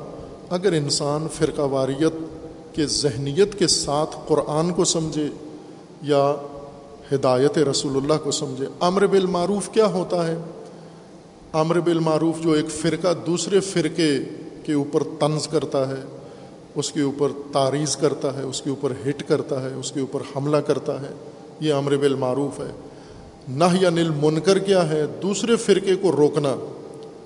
یہ فرقہ کھڑا ہو جائے دوسرے فرقے کی راہ میں اور اس کو نہ یا نل منکر کرے۔ ایک نظا ہوئی تھی یہیں پنجاب کے لاہور کے قریبی کسی شہر میں، دیوبند اور بریلوی مکتب کے آپس میں میلاد کے جلوس کے متعلق۔ تو میلاد کے جلوس میں ایک دوسرے فرقے والے نے جو میلاد کے جلوس کو میلاد کو اچھا سمجھتے ہیں، معروف سمجھتے ہیں، دوسرے نے ان کے اوپر حملہ کیا۔ اور اس کو منکرات میں گنا۔ اور پھر اس نے کھل کے کہا، خطبے میں کہا، لوگوں نے سنا، عکس العمل دکھایا، ایک بڑا مسئلہ بن گیا۔ علماء نے مداخلت کر کے دونوں سلسلوں کو بٹھایا اور معاملہ حل کرنا چاہا۔ اور پھر اس پر مختلف علماء کی رائے لینا چاہیے ادھر بھی ایک مکتوب آیا کہ آپ بھی اپنی رائے دے دیں۔ اور اس میں وہ جو ان کے آرا تھی، وہ لکھی ہوئی تھیں۔ اور اس میں جو دیوبند کے علماء نے اپنے فریق کی مکمل حمایت کی تھی کہ اس نے جو میلاد کے جلوس کو منکرات میں شمار کیا ہے، تو یہ اس نے میلاد کے جلوس میں تنقیر کی ہے یعنی نہ یعنی المنکر کیا ہے، یہ منکرات میں سے اس کو روکنے کے لیے اس نے کام کیا، کوئی برا کام نہیں کیا ہے۔ اور جو مکتب بریلوی سے تعلق رکھتے تھے، ان کا یہ کہنا تھا کہ اس نے میلاد جیسے مقدس چیز کو منکرات میں شمار کیا ہے، تو اس نے گناہ کیا خوب، آپ توجہ کریں کہ فرقہ وارانہ ذہنیت کا معروف کیا ہے اور فرقہ وارانہ ذہنیت کا منکر کیا ہے۔ اور رسول اللہ صلی اللہ علیہ وآلہ وسلم کا معروف کیا ہے اور منکر کیا ہے۔ لیکن جب اللہ کسی کو توفیق دے، فہم عطا کرے، دین کی فہم عطا کرے اور خدا و تعالیٰ اپنی جانب سے اسے رہنمائی و ہدایت کرے پھر آنکھ کھلتی ہے جب تو انسان کو نظر آتا ہے، بلے شاہ کے بقول کے، بلے شاہ کا شعر ہے کہ میں، میرے ذہن میں خیال آیا کہ میں اپنے زمانے کا سب سے برا آدمی ڈھونڈوں، سب سے بد آدمی، برا آدمی دیکھوں کہ آج کے زمانے میں سب سے برا کون ہے۔ اور انہوں نے کہا، میں جب نکلا، برا دیکھنے کے لیے ساری دنیا دیکھ کر آخر میں یہی پتہ چلا کہ مجھ سے برا پوری پوری دنیا میں کوئی اور نہیں ہے۔ یہ اس وقت ہوتا ہے جب آنکھ کھلتی ہے۔ اگر بلے شاہ کی آنکھ نہ کھلے تو بلے شاہ کو اپنے علاوہ ہر برا نظر آئے گا۔ لیکن جب آنکھ کھولی اللہ نے تو کہا کہ میرے علاوہ اور کون برا ہے؟ سب تو میرے اندر ہیں برائیاں۔ یہ لطف ہے اللہ تعالیٰ کا کہ خدا ون کسی کو یہ نور عطا کر دے۔ اگر ہم دیکھیں منکرات کیا ہیں، تو بہت سارے جن کے ہم خود مرتکب ہیں، یہی منکرات ہیں۔ رسول اللہ انہی کو ختم کرنے آئے تھے۔ وہ منکرات جو آج ہمارے معاشرے کے اندر راسخ ہیں، رچ بس گئی ہیں اور بعض ان میں سے مقدس ہو چکی ہیں۔ وہ منکرات۔ اور معروف جن سے بیزاری ہے، جن رسول اللہ نے فرمایا تھا کہ ایک وقت آئے گا، میری امت کے اندر جب ان کی کایا پلٹ جائے گی اور ان کے یہاں معروف منکر اور منکر معروف بن جائے گا۔ دوسرا کام جو حضور نے انجام دیا وہ حلیت طیبات ہے۔ طیبات حلال ہیں۔ اور یہ بہت اہم موضوع ہے۔ یہ ضروری ہے آج کی نسل کو اس کی وضاحت۔ طیبات حلال ہیں۔ شرائط کے ساتھ البتہ، حدود کے ساتھ۔ بے حد اور مطلق کوئی چیز نہیں ہے۔ بے شرط ہاں وہ شروع ہاں لیکن طیبات، جو چیز ذاتاً طیب ہے، وہ حرام نہیں ہے۔ وہ حلال ہے، لیکن اس کی شرائط و شروط ہیں۔ اور اسی طرح طیبات بھی ہمارے فرقہ وارانہ ذہن میں، ان کا مفہوم کچھ اور ہے۔ قرآن میں طیبات سے مراد کچھ اور ہے۔ اور خباعث ممنوع قرار دینا، چونکہ بنیادی بگاڑ خباعث سے پیدا ہوتا ہے خبص پیدا ہوتا ہے۔ وہ چیزیں جو انسان کی زندگی میں آ جاتی ہیں اور خباستیں پیدا کر دیتی ہیں۔ پھر شخصیت خبیص ہو جاتی ہے، ذہنیت خبیص ہو جاتی ہے، دل خبیص ہو جاتا ہے، باطن خبیص ہو جاتا ہے، ماحول خبیص ہو جاتا ہے، تہذیب خبیص ہو جاتی ہے، سیاست خبیص ہو جاتی ہے، حکومت خبیص ہو جاتی ہے۔ یہ بہت اہم قدم تھا کہ اگر خباعث کے اندر آزادی آپ چاہتے ہیں خباعث کبھی بھی انسان کو آزادی و عزت اور احترام و وقار تک نہیں پہنچنے دیتے۔ خباعث تو انسان کو پست کرتے ہیں۔ طیبات کے ذریعے سے انسان آزادی طیبات میں سے ہے، پاکیزہ چیزوں میں سے ہے۔ عزت طیبات میں سے ہے۔ خبیص کبھی بھی عزت مند نہیں ہوگا۔ خبیص ہمیشہ ہمیشہ کے لیے ذلیل ہوگا۔ ذلت خبائص میں سے ہے۔ الخبیسات و للخبیسین ذلت خبائص میں سے ہے اور خبیص انسان جن کی تربیت میں پرورش میں خباست آ جاتی ہے، وہ ہمیشہ خباست کا انتخاب کریں گے اور طیبات کون انتخاب کریں گے؟ جن کی تربیت میں، جن کی پرورش میں۔ رسول اللہ صلی اللہ علیہ وآلہ وسلم کو اللہ تعالیٰ نے جب مبعوث کیا، تحریک کیا ولدی باۃ فل امین رسول منہم یتلو علیہم آیات و یوزکی ہم تزکیہ۔ اس لیے کہ طیبات کے لیے فضا ہموار ہو جائے، کہ یہ انسان، یہ امت، یہ طیبات کی خواہاں ہو جائے اور اس کے اندر طیبات نافذ و لاگو ہو جائیں۔ لیکن اگر یہ کام تزکیہ کا نہ ہو، تزکیہ کے بغیر تقسیم ہو جائے، تزکیہ نہ ہو، طیبات کے لیے ماحول نہ بنے، تعلیم و تربیت طیبات کے لیے مناسب نہ ہو، تو پھر خبائص کا دروازہ کھلا ہے اور خبائص کی یلغار کو کوئی بھی نہیں روک سکتا۔ اور یہ ہوا۔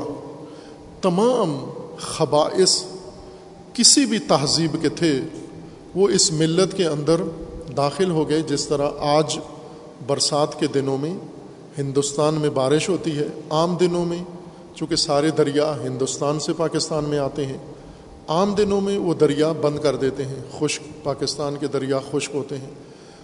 طوفانی، سیلابی موسم میں، برسات کے موسم میں وہ سارا پانی پاکستان میں چھوڑ دیتے ہیں، ریلے کے ریلے آتے ہیں اور وہ ندیاں، نالے سارے یہاں پاکستان میں تباہی مچاتے ہیں۔ خشک دریاؤں میں بھی سیلاب آ جاتا ہے۔ یہی کام ادھر ہوا۔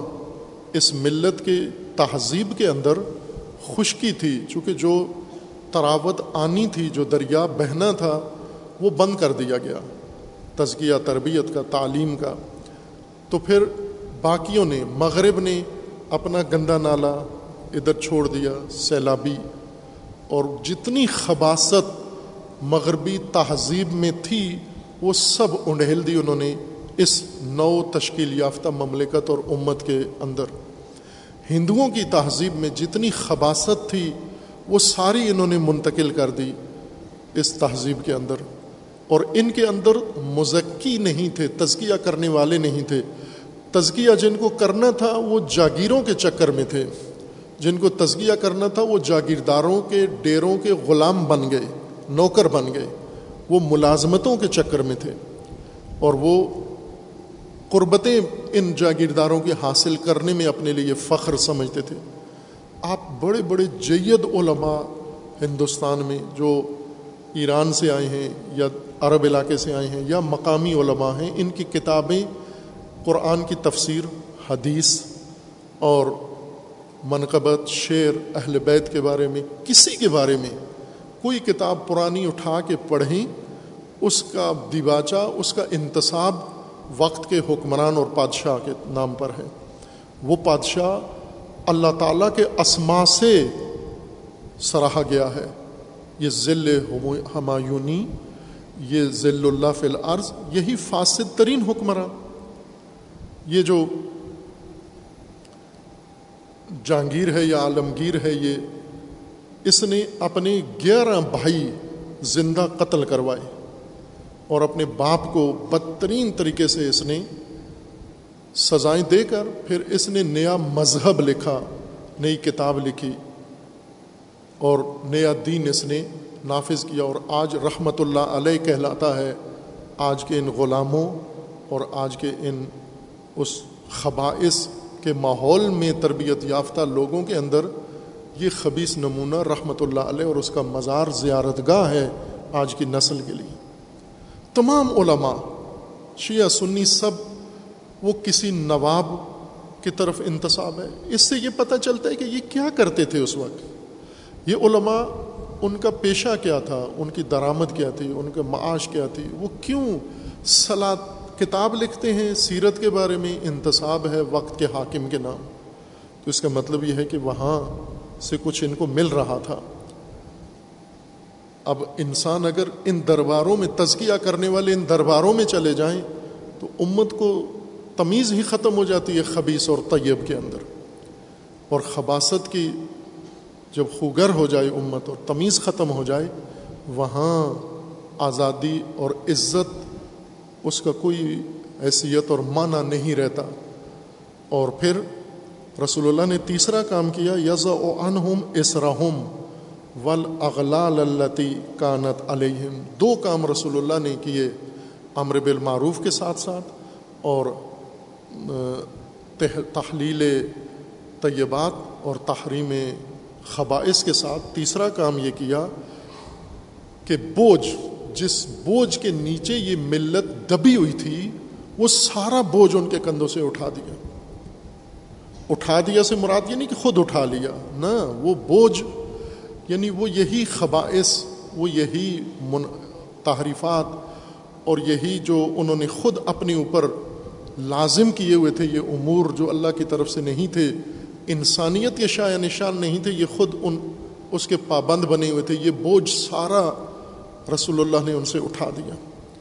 جو تاریخ نے ان پہ لاد دیا تھا، جو تہذیب نے ان کے اوپر لاد دیا تھا، جو اس وقت کی مذہبی پیشوائیت نے ان کے اوپر ٹھوس دیا تھا، لاد دیا تھا، جو اس وقت کے حکمرانوں نے، سرمایہ داروں نے، جاگیرداروں نے اور تاجروں نے جو بوجھ اس ملت کے اوپر ٹھونس دیا تھا، رسول اللہ نے وہ سارا بوجھ ان کا اٹھایا اور ان کو ہلکا کیا، سبک بار کیا اور ان کی کمر سیدھی کرنے کے لیے ان کو موقع دیا۔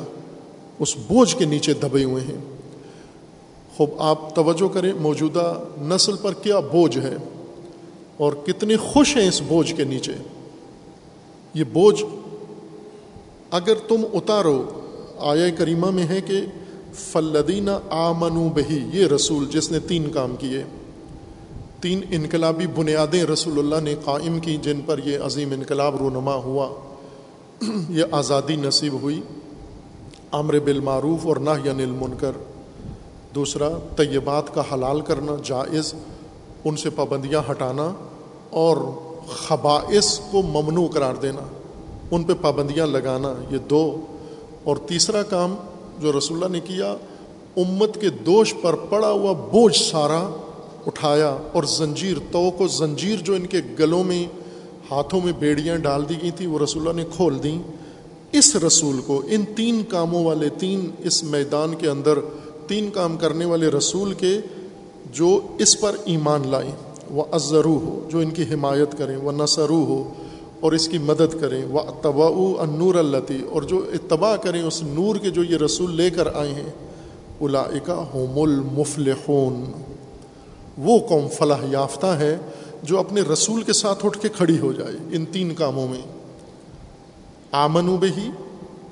دو وہ ازرو ہو حمایت کریں۔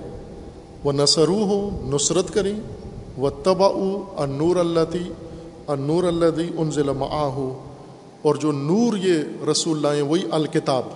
اس کو یہاں نور کہا گیا ہے۔ وہ آئیڈیالوجی وہ مکتب۔ اگر اس کی پیروی کریں، یہ چار کام امت کرے یہ مفلحون ہیں، یہ نجات یافتہ ہیں۔ یہ در حقیقت آزاد ہیں۔ رسول اللہ نے اس آزادی کو بنیاد قرار دیا۔ ورنہ یہ جس بوجھ کے نیچے دبے ہوئے ہیں، انہی کو کلیوں کو دیکھا ہے آپ نے بازار میں پانڈی اور کلی جو مارکیٹوں میں بڑا بڑا بوجھ لوڈ اٹھاتے ہیں، پلازوں کے اوپر لے جاتے ہیں، گاڑیوں میں لوڈ کرتے ہیں۔ ہول سیل مارکیٹوں کے اندر یہ زیادہ ہوتے ہیں اور ریڑے والے اور ٹانگے والے اور گدے گاڑی والے، رکشے والے، یہ سب بوجھ دن بھر بوجھ اٹھاتے رہتے ہیں۔ اس کے اوپر ٹنوں منو بوجھ لدا ہوا ہے انسان کے اوپر اور نیک آدمی جاتا ہے وہیں پر کہ بھائی یہ بوجھ تیرا لدا رہے، میں اس کو نہیں چھیڑتا۔ یہ میری ذرا اچھی نیک باتیں سن لے، میری ذرا دینی تبلیغ میری سن لے، پیاری پیاری باتیں میری سن لے۔ بوجھ اسی طرح ہے، کمر ٹوٹ رہی ہے اس کی اور اس کو اسی بوجھ کے نیچے پیاری پیاری باتیں سنا کر سمجھتا ہے، میں خود بھی جنت میں، یہ بھی جنت میں۔ نادان آدمی پہلے اس کا بوجھ اٹھا۔ بوجھ اتار اس کا، کمر سیدھی کرنے دے اس کو۔ خوب یہ ملت جو آج پاکستان کے نسل شمار ہوتی ہے، اس کا بوجھ گنو کیا ہے اس کی گردن کے اوپر؟ منکرات اس کی تہذیب ہے۔ معروف، ناپید ہے اس کے اندر۔ جیسا سید الشہداء علیہ السلام نے آزادی کا قیام کیا، اسی لیے کہ اللہ ترونا الحق لا یؤمل بے و البات لا یتناہا کیا نہیں دیکھتے آپ کے زمانے کی حالت کیا ہو گئی ہے؟ معروف ترک ہو گیا ہے اور منکر پر عمل ہو رہا ہے۔ اللہ ترونا، اندھے ہو، نابینا ہو، دیکھ نہیں رہے ہو کہ کیا صورت حال بن گئی ہے۔ پھر کیا کریں؟ اس صورت حال میں، اس صورت حال میں وہ معروف قائم کرو۔ معروف کہاں سے شروع کریں؟ معروف نہ کہ ابتدائی احکام لوگوں کو بتا دیں، یہ معروف ہے۔ امام حسین علیہ السلام فرماتے ہیں، سب سے بڑا منکر سلطان جور، سلطنت جور، حکومت فاسد و حکومت ظالم ہے۔ یہ منکر اگر قائم رہا، اس کے نیچے چھوٹے چھوٹے منکرات کبھی بھی ختم نہیں ہو سکتے۔ اور وہ منکرات اگر ختم کر بھی دیں تو بھی فرق کوئی نہیں پڑتا۔ ان منکرات کے خاتمے سے ملت کی تقدیر نہیں بدلتی۔ جو سب سے بڑا منکر ہے، اس کو تبدیل کریں گے تو بات آگے بڑھے گی، آزادی کا عمل شروع ہوگا۔ خوب، یہ کام پاکستان میں نہیں ہوا۔ عرض کرنا کیا کہ جنہوں نے کرنا تھا، انہوں نے خوشنودیاں جاگیرداروں کی، درباروں کی۔ آج بھی آپ دیکھیں کتنے بڑے علماء کس طرح سیاست دانوں کے اور حکمرانوں کے دروازوں پہ جاتے ہیں، چاپلوسیاں کرتے ہیں۔ اور ان کے ہر فساد پر آنکھیں بند کر لیتے ہیں۔ یہی کام اس وقت بھی ہو رہا تھا۔ آزادی کے سے پہلے اور آزادی کے بعد خوشنودی کے لیے عوام کو خوش کرنا اور عوام سے زیادہ جاگیرداروں کو خوش کرنا، نوابوں کو خوش کرنا، حکمرانوں کو خوش کرنا، سیاستدانوں کو خوش کرنا، چونکہ ان کے وظیفے وہاں لگے ہوئے تھے، ان کو وہاں سے ملنے تھے۔ آزادی کہاں سے آتی؟ تقسیم تو ہو گئی۔ آزادی کا عمل شروع ہی نہیں ہوا۔ آزادی کا درس کسی نے نہیں پڑھایا۔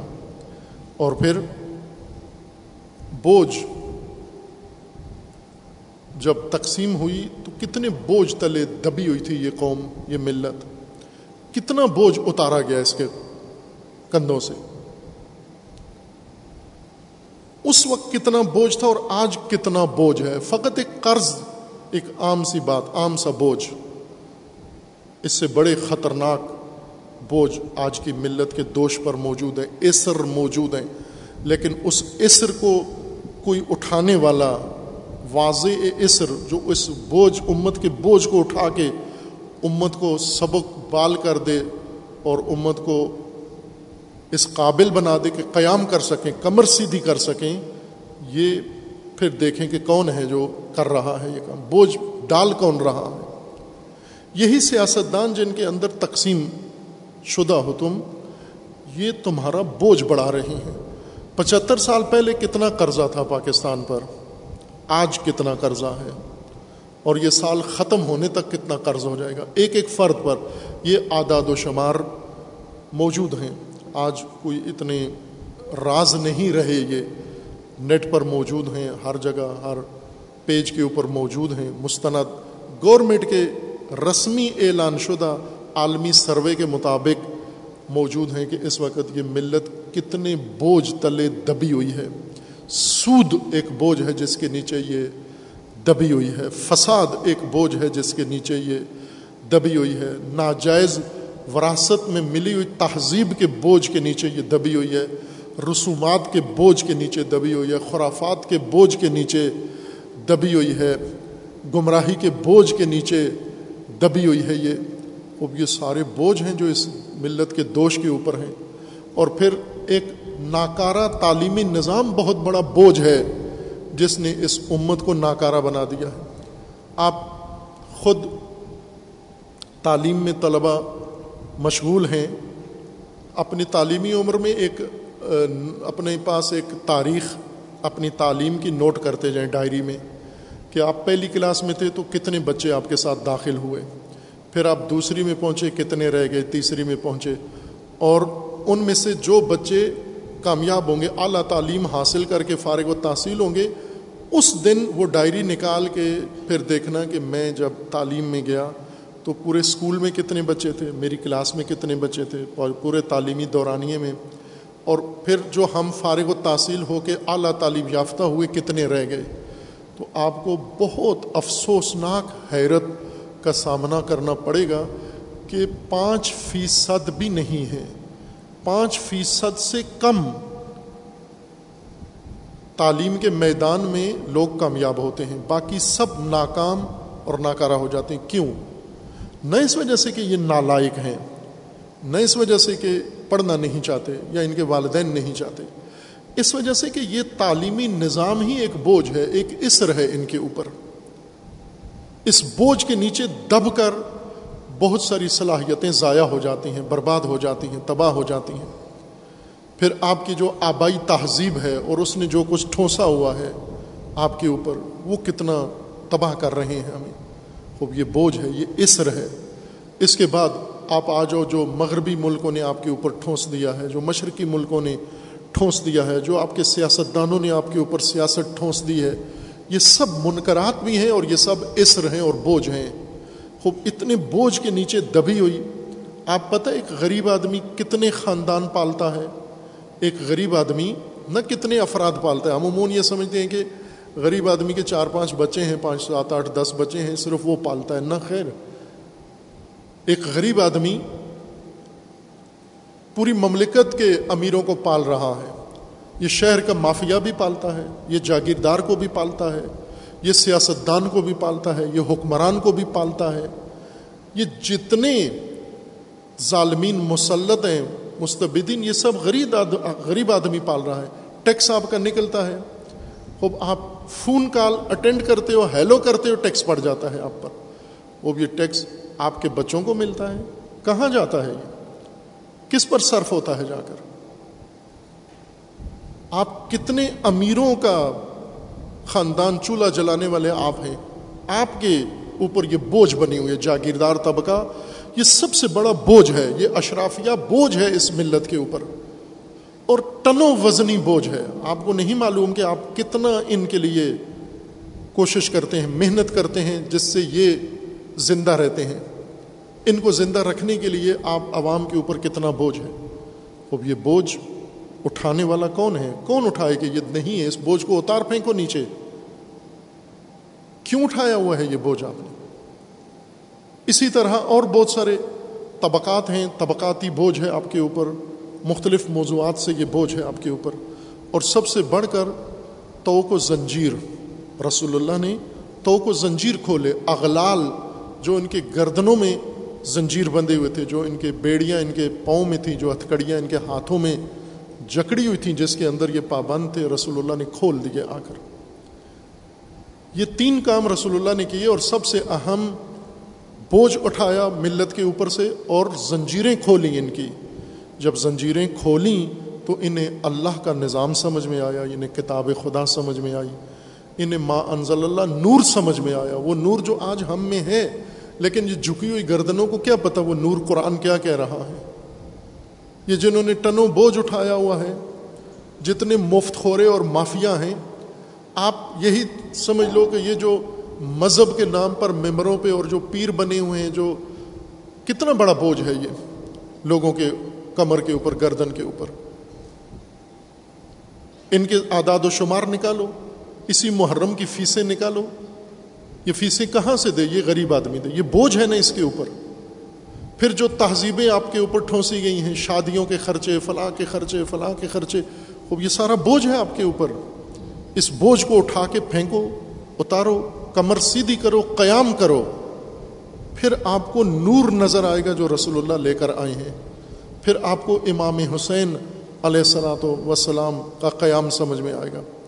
عزیزان، ابھی ہم نے اپنی تقدیر اور اس نسل نے اپنی تقدیر جو چنی تھی، ہم نے اس کو بدلنا ہے۔ وہ نہیں مناسب ہمارے لیے، چونکہ اس کا انجام پچہتر سال بعد بہت ہی غلط نکلا۔ بہت غلط، نہ تھوڑا غلط نکلا، بالکل ہی الٹ نکلا۔ آج پاکستان جس سرحد پہ پہنچا دیا گیا ہے، دیوالیہ کے قریب پہنچا دیا گیا ہے، اور خیانتوں کا شکار ہو گیا ہے پاکستان۔ اور پاکستان اپنے ہی حکمرانوں، سیاستدانوں اور اپنے ہی اندر جن کو پاکستان نے اپنی آغوش میں پناہ دی ہوئی ہے، اپنے بچوں کے ہاتھوں نابود ہو رہا ہے۔ باہر سے کسی نے نہیں کیا۔ یہ ابھی تو برملا ہو گیا سازش سازش کرنے والے۔ اب مان لیا کہ جھوٹ تھا، وہ سازش جھوٹ تھی۔ اب جا کے معافیا مانگ رہے ہیں اور ان سے کہہ رہے ہیں کہ یہ غلطی ہوئی تھی، یہ ہم نے سیاست کی تھی۔ سنجیدگی نہیں تھی اس میں۔ وہ باہر سے کرنے کی ضرورت بھی نہیں ہے۔ جس باپ کو اپنے بیٹے لتاڑ رہے ہوں، جس باپ کو اپنے بیٹے پائمال کر رہے ہوں، جس باپ کو اپنے بیٹے ذلیل کر رہے ہوں، جس باپ کو اپنے بیٹے رسوا کر رہے ہوں ساری دنیا کے سامنے، روزانہ اس کے اگر سات بیٹے ہیں تو روزانہ ایک بیٹا باپ کو پاؤں سے پکڑ کے گھسیٹتا ہے گلیوں میں، گندی نالیوں میں اس باپ کو کیا شکوہ ہونا چاہیے کہ مجھے دشمن میرے ذلیل کر رہے ہیں؟ تجھے تو تیری اولاد، تیری نسل ذلیل کر رہی ہے۔ پاکستان کا یہ حالت کس نے بنائی ہے؟ پاکستان کی اسٹیبلشمنٹ نے بنائی ہے۔ پاکستان کی عدلیہ نے بنائی ہے۔ پاکستان کے سیاستدانوں نے بنائی ہے۔ پاکستان کی نام نہاد مذہبی قیادت و پیشوائیت نے بنائی ہے۔ اور مذہبی تاجروں نے بنائی ہے۔ اور تعلیمی نظام نے بنائی ہے۔ جاگیرداروں نے بنائی ہے یہ حالت۔ تو یہ تو سب فرزندان پاکستان ہیں، یہ تو باہر کے نہیں ہیں، یہ تو سب اندر کے ہیں، یہ تو اسی ماں کے فرزند ہیں، بیٹے ہیں۔ جب یہ اٹھ کر اپنی ماں کے ساتھ اتنا برا سلوک کریں، اس کو باہر سے دشمن کی ضرورت ہی نہیں ہے۔ خوب، یہ تقدیر انہوں نے بنائی تھی۔ آپ نے کیوں امانت کے ساتھ سنبھالی ہوئی ہے یہ؟ اس میں کیا تقدس ہے کہ یہی چلتا رہے سب کچھ؟ اس وقت بھی تقسیم کو آزادی کا نام دیا گیا۔ آزادی کا کوئی قدم اٹھایا ہی نہیں گیا۔ آزادی کی کوئی بنیاد ہی نہیں ڈالی گئی۔ آزادی کے جتنے ارکان ہیں وہ یہاں ان کا نام تک نہیں لیا گیا۔ آزادی تقسیم کا نام آزادی۔ اور پھر تقسیم کو اتنا مقدس سمجھا ہم نے۔ تقسیم ہو کر پھر کیا ایک ہو گئے ہم۔ تقسیم ہو کر جو ملک لیا تھا وہ بھی تقسیم کر دیا تم نے۔ اس کو بھی آزادی کا نام دیا تم نے۔ وہ بنگلہ دیش بن گیا، یہ پاکستان بن گیا۔ یہ دونوں ایک ملک تھا، تقسیم کر دیا۔ قوم، ایک پاکستانی قوم، ایک قوم ہے۔ آج تقسیم ہو کر پنجابی قوم علیحدہ ہو گئی، بلوچی قوم علیحدہ ہو گئی، سندھی قوم علیحدہ ہو گئی، مہاجر قوم علیحدہ ہو گئی، پشتون قوم علیحدہ ہو گئی۔ قومیت میں تقسیم ہو کر، یہ تقسیم، یہ آزادی کا سفر ہے تمہارا۔ تقسیم در تقسیم ہوتے جا رہے ہو۔ اور پھر تقسیم کو اتنا تقدس دیا گیا کہ مذہب کو بنیاد بنا کر تم تقسیم ہوئے۔ جب پاکستان بنا تھا تو صرف ایک تقسیم تھی، شیعہ اور سنی۔ اور آج اگر پاکستان کا سروے کرو جا کر شیعہ کتنی شاخوں میں تقسیم ہو چکا ہے، سنی کتنے دھڑوں میں تقسیم ہو چکا ہے، دیوبندی کتنے مسلک میں تقسیم ہو چکا ہے بریلوی کتنے مسلک میں تقسیم ہو چکا ہے، اہل حدیث کتنے شاخوں میں تقسیم ہو چکا ہے۔ یہ تقسیم کا نہ رکنے والا عمل، یہ ہم نے آزادی سمجھ کے جاری رکھا ہوا ہے۔ تقسیم تباہی ہے، تفرقہ۔ یہ تفرقہ ہے، اصل میں قرآن نے اس کو تفرقہ کہا ہے۔ بھلے آپ کی سرزمین اللہ نے ہدیے کے طور پر دی، وہ اللہ کے عطا تھی جو آپ کو دی۔ لیکن اس کے اندر آ کر تم نے ہر وہ غلط قدم اٹھایا جو قوم کو بھی نابود کرے، مملکت کو بھی نابود کرے۔ اور سب سے خطرناک کام تم نے تقسیم کو بنایا۔ اور آج تقسیم سے کوئی پاکستانی جھجکتا نہیں ہے۔ آج ایسے منحوس پاکستانی ملے ہیں۔ پچہتر سال بعد، پچہتر سال پہلے جو تھے اور پچہتر سال بعد جو ان کے وارث ہیں، یہ کم وقت پاکستان کے تین ٹکڑے بنانے، یہ باقی ماندہ پاکستان، یہ تقسیم شدہ پاکستان، جس کی ہر چیز تقسیم ہو چکی ہے، اس کو مزید تین ٹکڑے بنانے کے نیت رکھے ہوئے ہیں، اپنے شیطانوں کے حمایت سے۔ تقسیم اندر تقسیم۔ آزادی کا رکن عزت ہے۔ سب سے بنیادی رکن آزادی کا عزت ہے۔ عزت پہلے انسان حاصل کرتا ہے اور عزت کی بدولت آزادی نصیب ہوتی ہے۔ آزادی یعنی کوئی آپ کے اوپر حاکم نہ ہو، کوئی آپ کا آقا نہ ہو، کوئی آپ کی گردن میں توک ڈالنے والا نہ ہو، کوئی آپ کے پاؤں میں زنجیر ڈالنے والا نہ ہو، کوئی آپ کے اوپر مالک آپ کا بنا ہوا نہ ہو، آپ ہوں اور فقط آپ کا رب، آپ ہوں اور آپ کا پروردگار۔ اس کے علاوہ کسی کی اطاعت میں نہ ہو یہ آزادی ہے آپ کی۔ خوب، یہ آزادی انسان کو عزت سے نصیب ہوتی ہے۔ عزت پہلے معنی کیا ہے؟ ہم عزت کہتے ہیں جب ہم آئیں، دوسرے اٹھ کے کھڑے ہو جائیں، اس کو عزت کہتے ہیں۔ دوسرے ڈر سے ہم سے دور ہو جائیں، یہ عزت کہتے ہیں۔ کوئی سلام کرے، یہ عزت ہے۔ کوئی کھانا کھلا دے، یہ عزت ہے۔ یہ وہ عزت مجرمانہ ہے۔ عزت ان بالاسم ہے قرآن کے بقول۔ عزت حقیقی قرآنی جو اللہ کے اسماء حسنہ میں سے بھی ہے، عزیز، اور صفات الہیہ میں سے ہے عزت۔ عزت کہتے ہیں جب آپ کے اندر کوئی نفوذ نہ کر سکے، آپ کو اپنے تحت تاثیر کوئی نہ قرار دے سکے، آپ کے ذہنوں پر اثر انداز نہ ہو سکے۔ ذلیل کون ہے؟ وہ بے دفاع، وہ انسان جس کو عورت آئے وہ بھی گرا لے اس کو، وہ بھی اس کے اندر نفوذ کر لے۔ شیطان بھی کر جائے، خواہشات بھی اس کے اندر نفوذ کر جائیں۔ سیاستدان، حکمران، کوئی بھی نعرہ لگانے والا، جھنڈے والا، کوئی لنگر پکا کے اس کو جہاں مرضی یا ذلیل کر کے پٹخ دے، اس کو ذلیل انسان کہتے ہیں۔ جس کی زندگی میں ہر ایک کو موقع ملے آ کر مداخلت کا اثر کرنے کا، وہ ذلیل انسان ہے۔ ذلیل کب آزادی کا منہ دیکھ سکتے ہیں؟ امام حسین علیہ السلاۃ وسلام نے جب قیام فرمایا تو یہی فرمایا کہ اس نابکار کے نابکار بیٹے نے مجھے دو راہے کے درمیان لا کے کھڑا کر دیا ہے۔ ان دائی ابن دائی قدرا کزنی بین نتعین بین سلت و ذلہ اس نابکار کے نابکار بیٹے نے مجھے یہاں لا کے کھڑا کر دیا ہے۔ کیا راستہ ہے؟ ایک ذلت کا اور ایک موت کا۔ موت کا راستہ، عزت کا راستہ ہے اور ذلت کا راستہ، زندگی کا راستہ ہے۔ اور پھر امام ہم نے، امام نے فرمایا کہ جو آزاد انسان ہے، وہ کون سا راستہ انتخاب کرے گا؟ عزت کا۔ اور یہاں فرمایا ہے، ہاتھ میں نزلہ۔ یہ وہ نقطہ ہے باریک۔ عزت آزادی کی راہ کی بنیاد ہے۔ یہ آزادی کی راہ کی پہچان ہے۔ آج پاکستان یوں ہی ہے۔ ان دائی ابن دائی، یہ نابکار حکمران و سیاستدان اور نابکاروں کے بیٹے اور اولاد اور وارث، یہ بھی پلید اور جن سے انہوں نے وراثت میں یہ لیا ہے اقتدار و سیاست، وہ بھی پلید۔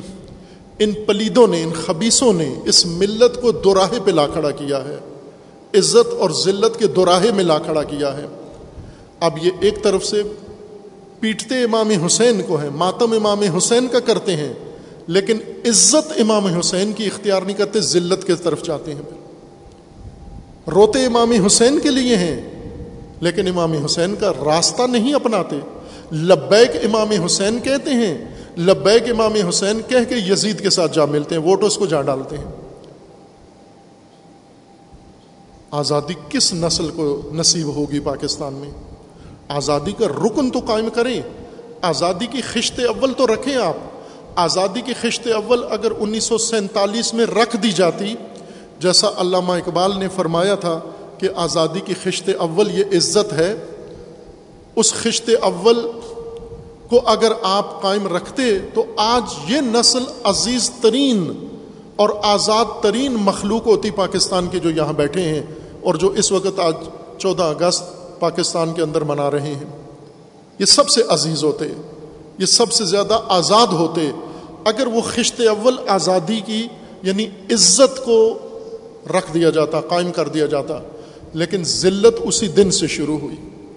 ذلت یہ شروع ہوئی کہ آزادی کے بعد بھی جن کے ہم غلام تھے، وہی ہمارے حکمران تھے۔ آپ کو پتہ ہے کہ آزادی کے بعد کب تک پاکستان کی حکومت انگریزوں ہی کے پاس تھی۔ آزادی کے بعد کب تک پاکستان کی فوج کا سربراہ انگریز ہی تھا؟ آزادی کے کتنے عرصے بعد تک آپ کی تعلیمی منتظم انگریز ہی تھے؟ کس کس شعبے میں انگریز ہی باقی رہے کتنے سال تک؟ اور انہوں نے کس طرح پھر اپنے وفاداروں کو یہ شعبے منتقل کیے؟ یہ تاریخ جانتا ہے کوئی؟ یہ نسل نہیں جانتے، انہیں نہیں معلوم ہے۔ اب آزادی کے بعد کیوں اب تو ہم تمہاری غلامی سے آزاد ہو چکے ہیں۔ لیکن انگریز، اگر آزادی تھی یہ، تو آزادی غلامی سے تھی۔ کس کے غلام تھے؟ انگریز کے۔ تو جو اسیر، جو غلام، کسی صفاق آقا کی مالک کی غلامی سے آزاد ہوتا ہے، تو سب سے پہلا کام اس کے منہ پہ تھوکتا ہے۔ تو نے مجھے اتنے سال میری نسلوں کو اتنے سال تو نے جکڑ کے رکھا، سب سے پہلا انتقام اس کے منہ پہ تھوکتا ہے۔ اس سے نفرت کرتا ہے، اس سے بیزاری کا اظہار کرتا ہے۔ یہ کام کیا؟ کس پاکستانی نے یہ کام کیا؟ کس پاکستانی نے جن کی غلامیوں سے آزاد ہوئے تھے، ان کے منہ پہ تھوکا جا کر، ان کی طرف پشت کی؟ آج بھی پاکستانیوں کی بہشت ہیں انگریز۔ آج بھی پاکستانیوں کے ماڈل ہیں انگریز۔ آج بھی پاکستانیوں کو اسلام پھر انگریزوں میں ہی نظر آتا ہے۔ آج بھی پاکستانی، ہر پاکستانی، مذہبی ہو، غیر مذہبی ہو، سیکولر ہو، وہ شیعہ ہو، سنی ہو، اس کی پہلی ترجیح برطانیہ ہے آج بھی۔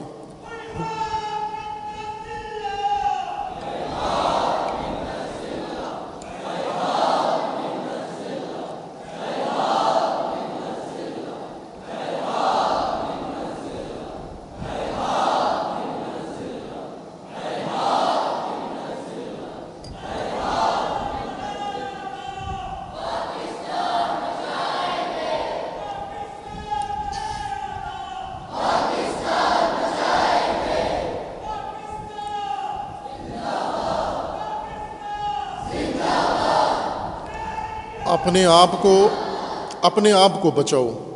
ابھی پاکستان اگر نابودی کی طرف جا رہا ہے، چونکہ ہم کر رہے ہیں، پاکستان بچ جائے گا اگر اپنے آپ کو ان کباہتوں سے بچاؤ، ان ذلتوں سے اپنے آپ کو نکالو۔ آپ نکلو گے، پاکستان نکل آئے گا۔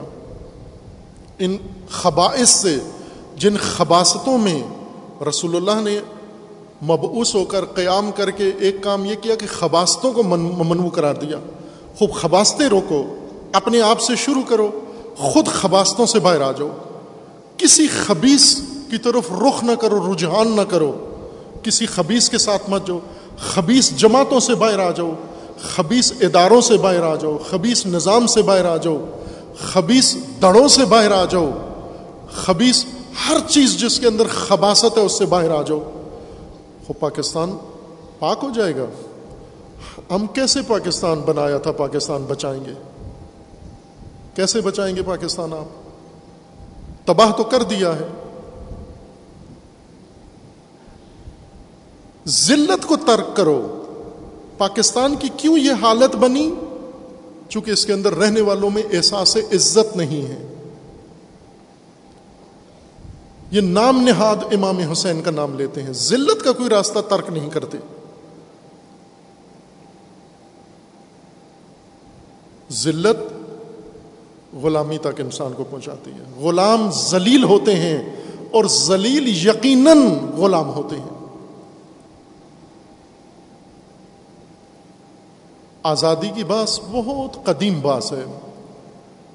جب دوسری، تیسری صدی ہجری میں مسلمانوں کے اندر فتوحات کا سلسلہ تھوڑا تھما، حکومتی طور پر تھوڑا سا ٹھہراؤ آیا اور جن کو مسلط ہونا تھا، سیاست پہ ہو چکے اور دیگر اقوام جو فتوحات کے نتیجے میں مسلمانوں میں شامل ہوئیں۔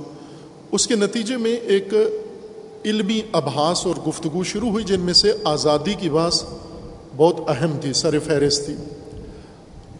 اور چونکہ وہ مولوی لوگ کرتے تھے، آزادی کی بات اپنے انداز سے کرتے تھے۔ غیر مولوی طبقہ دوسرے دانشور، دانشگاہی جب آزادی کی بات کرتے ہیں اپنے فارمیٹ اپنے انداز سے کرتے ہیں۔ جو مولانا لوگ کرتے ہیں، اپنی اصطلاحات میں باس کرتے ہیں۔ اور بہت اہم باس یہ تھی کہ انسان مجبور ہے یا آزاد؟ اسلام کے دو دھڑے بن گئے۔ ایک دھڑا جو انسان کی آزادی کا معتقد ہوا اور دوسرا دھڑا جو انسان کی مجبوری، اس کا عقیدہ ایمان بنا۔ اور جو انسان کو مجبور نہیں سمجھتا، وہ جہنم جائے گا۔ ظاہر عقیدے کی بات تھی کہ انسان مجبور ہے یا انسان آزاد ہے۔ خوب، یہ بات دو مقام پر تھی۔ ایک بات یہ ہے کہ جو علماء نے کی، مسلمان علماء نے باس کی۔ وہ یہ تھی کہ انسان اللہ کے ارادے کے سامنے مجبور ہے یا آزاد ہے۔ خوب ایک گروہ ایسا تھا عشاعرہ ان کے نزدیک انسان مجبور محض ہے۔ انسان اپنی آزادی اختیار سے کچھ بھی نہیں کر سکتا۔ ایک پتا بھی کائنات میں نہیں ہل سکتا اور انسان بھی کچھ نہیں کر سکتا۔ اور اس کو مقدس عقیدہ بنا کر، اس کو اسلامی عقیدہ بنا کر، اس کو ایمان لوگوں کا بنا کر ترویج کیا اور ظاہر جب اللہ سے منسوب کر کے اس کو قرآن اور حدیث کا نظریہ قرار دیں، پھر لوگ سوچے بغیر اس کو مان لیتے ہیں کہ یہ مان لینا چاہیے ورنہ جہنم چلے جائیں گے اور کہہ دو کہ انسان آزاد نہیں ہے۔ خوب آزادی کی جڑ تو یہیں کٹ جاتی ہے، ختم ہو گئی۔ اب یہ باقی جو انسان ہے، یہ محض ایک حیوان ہے، بلکہ حیوان بھی نہیں ہے۔ بلکہ یہ ایک مشین ہے جس طرح مشین کا اپنا کوئی اختیار، ارادہ اور آزادی نہیں ہے، یہ انسان بھی اسی طرح سے ایک روبوٹ کی طرح ہے۔ کوئی اور اس کو چلا رہا ہے۔ یہ ایک مرحلہ تھا جبر و آزادی کا۔ ایک بات جو غیر مسلم، غیر علماء مسلمانوں نے کی، وہ یہ تھی کہ انسان اس کائنات میں مجبور ہے یا آزاد ہے۔ کائنات کا جبر ہے اصول کائنات کے تحت جبر ہے یا آزاد ہے؟ خوب پھر یہاں دو طبقے پیدا ہوئے۔ ایک کے نزدیک کے انسان مجبور ہے۔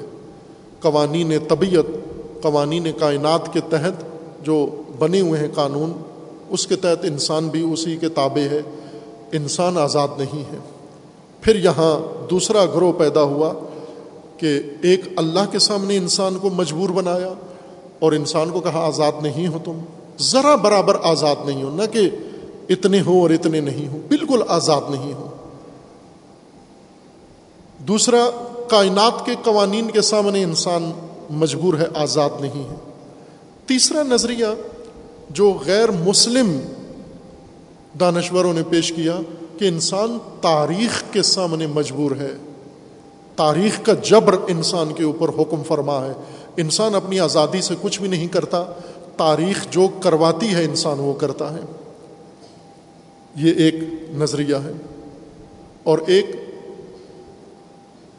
وہ نظریہ جو بنو امیہ نے جبر و اختیار کا یا جبر و آزادی کا پیش کیا کہ انسان سلاطین کے سامنے مسلمان مومن سلاطین کے سامنے مجبور ہے۔ اختیار سلب کر دیا گیا ہے۔ دین نے انسان کو سلاطین اور حکومتوں کے مقابلے میں کوئی اختیار اور آزادی نہیں دی۔ سلاطین کے سامنے مجبور محض کر دیا ہے۔ یہ وہ بنیادی انحرافات تھے عقیدے میں داخل کیے گئے۔ اور انسان آج جو نسلیں بیٹھی ہوئی اس طرح ذلت کا توق گلے میں ڈال کر اور غلامی کو اپنے لیے فخر و افتخار سمجھ کر پرورش پا رہے ہیں، ہر چیز ان کے لیے فخریہ ہے۔ اور انگریز کی غلامی تو سب سے فخریہ ہے، اگر یہ نصیب ہو جائے کسی کو۔ کچھ بھی نصیب نہ ہو، ایک تصویر ہی آپ کی بن جائے کسی انگریز کے ساتھ۔ آپ کی دنیا و آخرت کے لیے وہ کافی سمجھتا ہے پاکستانی۔ ابھی چند دنوں پہلے گیمز ہوئی ہیں پاکستان بھی اس میں شریک ہوا۔ چند تمغے بھی انہوں نے لیے ہیں اس میں۔ کامن ویلتھ گیمز دولت مشترکہ۔ دولت مشترکہ، وہ چند ممالک ہیں۔ پندرہ بیس کے قریب یہ ممالک ہیں جو غلامان برطانیہ ہیں۔ ہندوستان ہے، پاکستان ہے، افریقہ کے چند ممالک ہیں، کینیڈا ہے، آسٹریلیا ہے، اور اس طرح کے جو صرف برطانیہ کی غلامی میں رہے ہیں۔ آسان ان کی پہچان ہے جو کرکٹ کھیلتے ہیں۔ یہ غلامان برطانیہ ہیں جو کرکٹ کھیلتے ہیں، باقی دنیا میں کوئی قوم کرکٹ نہ پسند کرتی ہے، نہ کھیلتی ہے۔ اور دنیا کا یہ کھیل بھی نہیں ہے۔ اولمپک میں اس کا کوئی اجازت نہیں ہے، کوئی اس کا باقی دنیا سے کوئی تعلق نہیں ہے۔ یہ صرف غلامان برطانیہ کا کھیل ہے۔ غلامان برطانیہ کامن ویلتھ دولت مشترکہ کے ابھی ٹورنامنٹ ہوئے ہیں۔ یعنی یہ وہ ممالک ہیں جو کسی زمانے میں برطانیہ کے غلام رہے ہیں۔ آج کیا ہیں؟ آج دولت مشترکہ کے رکن ہیں۔ یعنی غلامی سے پھر بھی باہر نہیں آئے۔ اور یہ فخریہ بات ہے۔ یہ لانت ہونی چاہیے۔ آج کی نسل کو شرمندگی ہونی چاہیے کہ وہ غلام تھے تمہارے، ہم تو نہیں ہیں تمہارے غلام۔ یہ ذلت ہے یہ۔ اس غلامی پر آج بھی فخر کرتے ہیں۔ امام حسین علیہ السلام نے فرمایا کہ عزت و ذلت کے دوراہے پہ مجھے لا کر کھڑا کر دیا۔ اب آزادی یہاں سے مشخص ہوتی ہے۔ امام آزادی، مکتب آزادی، مذہب آزادی، سیاست آزادی یہاں سے شروع ہوتی ہے کہ جب آپ عزت و ذلت کے دوراہے پر ہوں، بے شک عزت کی راستے پہ موت ہو، آپ پھر بھی ذلت قبول نہ کریں آپ۔ یہ راستہ ہے۔ پاکستان نابیکاروں نے، نابیکاروں کی اولادوں نے پاکستان کو اس دوراہے پہ کھڑا کیا ہے اور متاسفانہ پاکستانیوں نے ذلت اختیار کی ہے۔ بالکل امام حسین علیہ السلام کے الٹ۔ امام نے فرمایا تھا ہے ہاتھ میں نہ ذلہ، میں موت مر سکتا ہوں، ذلت قبول نہیں کر سکتا۔ ہو پاکستان میں کس نے موت کو ترجیح دی ہے ذلت پر؟ کون ہے؟ طبقات میں دیکھیں، مذاہب میں دیکھیں، سیاستدانوں میں دیکھیں، سیاسی جماعتوں میں دیکھیں۔ ابھی وقت تھا جب آپ کو عالمی اداروں نے جکڑ لیا، عزت و ذلت کے دوراہے پر، تو یہاں ترجیح دیتے نا آپ کہ ہم نہیں جائیں گے۔ ذلت کی غلامی کی طرف نہیں جائیں گے۔ لیکن کس طرح منتیں کر کر کے، ترلے کر کر کے آپ پھر ان کے پاؤں پڑتے ہو آپ؟ آپ جن لوگوں نے پاکستان کو اس ذلت تک پہنچایا، ان سے بیزار کون ہے آپ دیکھ لو آپ کے سامنے ہیں۔ جب یہ ذلیل اور ملت اور ملک کو ذلیل کرنے والے اور غلام بنانے والے۔ جب یہ جھنڈا اٹھاتے ہیں، قوم تقسیم ہو کر، تقسیم پسند قوم، تفرقہ پسند قوم، کچھ بھی نظر نہیں آتا ان کی آنکھوں کے سامنے، اندھیرا چھا جاتا ہے۔ انہیں رسول اللہ نظر نہیں آتے، امام حسین نظر نہیں آتے۔ یہ ہر ایک کے جھنڈے کے نیچے جا کر جمع ہو جاتے ہیں۔ یہ کیسے عزت پائیں گے؟ یہ آزادی کا منہ کب دیکھیں گے؟ آزادی کا سفر بیداری سے شروع ہوتا ہے۔ آزادی کا سفر آگاہی سے شروع ہوتا ہے۔ آزادی کا سفر شعور سے شروع ہوتا ہے۔ آزادی کا سفر اپنے ضمیر کی بیداری سے شروع ہوتا ہے۔ اپنی شخصیت کی بیداری سے شروع ہوتا ہے۔ ابھی ہمارے لیے ذلت کے راستے سارے مقدس راستے ہیں۔ چونکہ ہمارے بڑوں نے طے کیے ہیں۔ کوئی ہے اولاد میں سے، پوتوں میں سے اسبات میں سے نواسوں میں سے جو اجداد کے ذلت کے اختیار کردہ راستے کو یہ چھوڑ دے، میں نہیں جاتا اس میں۔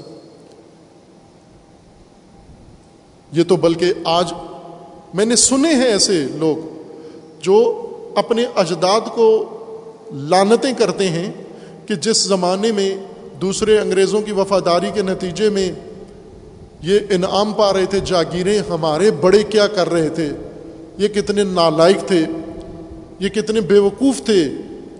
یہ اور کاموں میں لگے رہے اس وقت موقع تھا، یہ بھی جاتے انگریزوں کے پاس۔ آج اپنے ان اجداد پر لانت کرتے ہیں کہ انہوں نے یہ کام کیوں نہیں کیا۔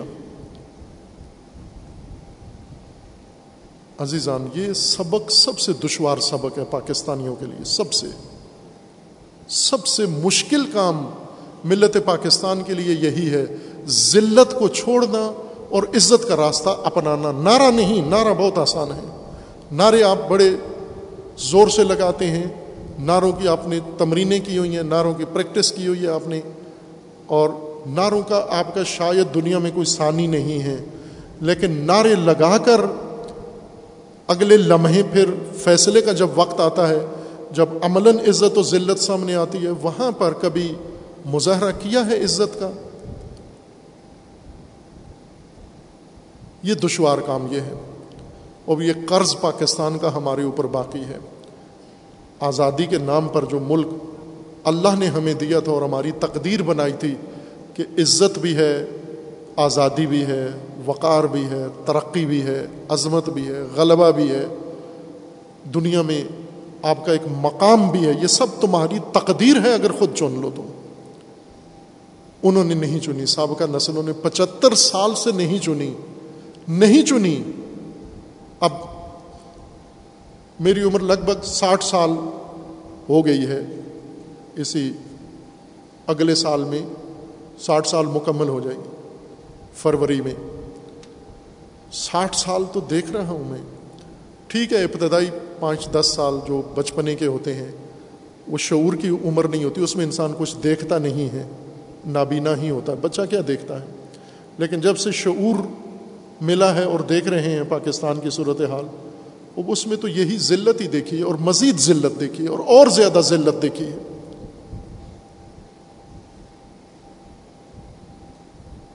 آپ ایک ایک دور پیچھے جائیں تو آپ کو بہتری نظر آتی ہے، جتنا آگے آئیں ذلت مزید نظر آتی ہے، تباہی مزید نظر آتی ہے، تفرقہ مزید نظر آتا ہے، تقسیم مزید نظر آتی ہے۔ شروع کریں عزت سے، عزت یعنی اپنے آپ کو ذلت ناپذیر بنائیں۔ اپنے آپ کو غلامی ناپذیر بنائیں۔ اپنے آپ کو پسماندگی ناپذیر بنائیں۔ کسی بھی غلط صفت کو نہ اپنانا اور اپنے اندر ایسی سختی پیدا کرنا کہ وہ قباحت، وہ جرم میرے اندر نہ آئے، اس کو عزت کہتے ہیں۔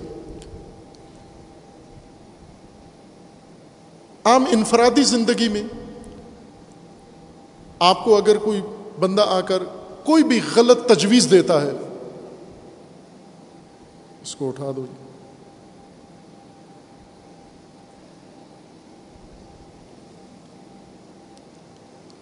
آتے ہیں لوگ، بچوں کو، بڑوں کو کزنز رشتے دار دوست، کوئی بھی آتا ہے، آپ کو آ کر کسی غلط جگہ جانے کا کہتا ہے،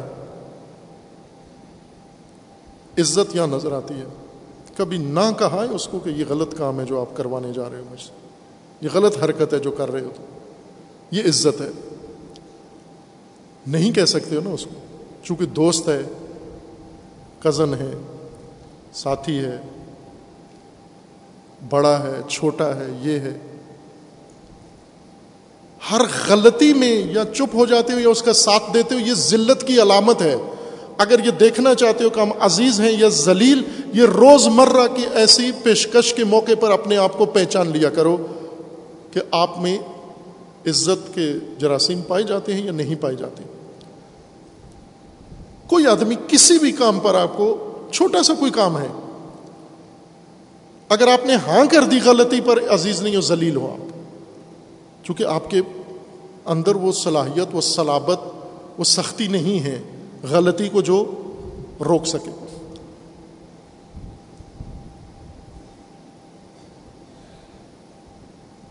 بہت ساری چیزیں ہیں جن کو مضبوط بنایا جاتا ہے کہ اگر ان کو ٹکر بھی لگے تو وہ متاثر نہ ہو جو ٹکرائے وہ پاش پاش ہو جائے، وہ زخمی ہو جائے۔ گاڑیاں آپ نے دیکھی ہوں گی کہ گاڑیاں نازک ہوتی ہیں۔ پہلے مضبوط گاڑیاں بناتے تھے، آج کل بچت کی خاطر بڑی نازک گاڑیاں بناتے ہیں۔ جن کو ہاتھ بھی لگے تو ٹیڑھی ہو جاتی ہیں۔ ان کو محفوظ بنانے کے لیے ان الگ سے ان کے بمپر بناتے ہیں۔ گارڈ، سیفٹی گارڈ الگ سے مضبوط فولادی بنا کر ان کے گیٹ فٹ کرتے ہیں تاکہ اگر اس گاڑی سے کوئی دوسری گاڑی لگے، وہ ٹوٹ جائے، اس کو کچھ نہ ہو۔ آپ کو جب کوئی غلط آفر کرتا ہے، کوئی پیشکش کرتا ہے، سختی دکھاؤ، وہ پاش پاش ہو جائے۔ نہ کہ آپ اس کی شیطانی حوث کی راہ میں بہ جاؤ۔ یہ تھرمامیٹر ہے عزت و ذلت پرکھنے کا۔ یہ چیک کرنے کا کہ میرے اندر عزت ہے یا ذلیل ہوں میں۔ اپنے دوست کی غلط بات کو پیمانہ بنا لو۔ میں کتنا نہ کر سکتا ہوں اس کو۔ اگر یہ کر سکے پھر آگے چل سکتے ہو۔ مزید بھی جب آپ سماج میں ہوگے معاشرے میں ہوگے جب آپ کا ایک اجتماعی کردار بنے گا، وہاں پر آپ عزت اپنا سکتے ہو، امام حسین کے قافلے میں شامل ہو سکتے ہو۔ لیکن ذلیل ہو کر نعرے لگا سکتے ہو، رسمیں بجا لا سکتے ہو، کبھی بھی حسین علیہ السلام کے ساتھ نہیں جا سکتے، جس طرح اس وقت پوری امت حسین کا ساتھ نہیں دے سکی۔ عزت کا ساتھ دینا بہت دشوار ہے۔ پہلے پاکستان کو ذلت سے نکالی، آزادی، عزت کا لازمی نتیجہ ہے، خود حاصل ہو جائے گی۔ جس دن پاکستانی ذلت سے بیزار ہو گئے، اس دن پاکستانی آزاد بھی ہو جائیں گے۔ اور آزاد انسان کے لیے اللہ تعالیٰ نے بہت کچھ نعمتیں مقرر فرمائی ہیں۔ ہماری دعا ہے کہ اللہ تعالیٰ پاکستان کی حفاظت فرمائے۔ خدا و تبارک تعالیٰ، یہ نعمت جو مملکت کے طور پر پچہتر سال پہلے عطا فرمائی تھی، آج پچہتر پون صدی گزرنے کے بعد خدا و تبارک و تعالیٰ اس نسل کو بیداری و شعور عطا فرمائے۔ اس نسل کے اندر احساس عزت زندہ کرے انشاءاللہ، اور اس نسل کے اندر احساس آزادی خدا و تبارک و تعالیٰ ایجاد فرمائے۔ اور یہ مملکت کو بھی اس ذلت سے نکال کر، عزت تک اور غلامی سے نکال کر آزادی تک پہنچائے انشاءاللہ۔ اور جو پاکستان کی تزلیل میں، پاکستان کی تقسیم میں، پاکستان کے اندر نفرت پھیلا کر پاکستان کی تضعیف میں مشغول ہیں، اللہ تعالیٰ ان کو ذلیل و رسوا فرما کر پاکستان کی سرزمین کو ان کے شر سے پاک فرمائے انشاءاللہ۔ اور ملت پاکستان کو اللہ تعالیٰ بیداری و شعور اور اتحاد و وحدت و محبت و الفت سے مزین فرمائے انشاءاللہ۔ اور جو پاکستان کے ساتھ خیانت کر رہے ہیں اللہ تعالیٰ، انہیں پوری دنیا کے لیے نشانہ عبرت بنائے اور وہ بھی پاکستان کی اس عزیز، عزت پسند نسل کے ہاتھوں، پہلے ان کے اندر احساس عزت پیدا ہو اور یہی اپنے ان ذلیل حکمرانوں و سیاست دانوں کے شر سے اس مملکت کو نجات دے کر ان کو باقی دنیا کے لیے نشانہ عبرت بنائیں انشاءاللہ۔ والسلام علیکم ورحمۃ اللہ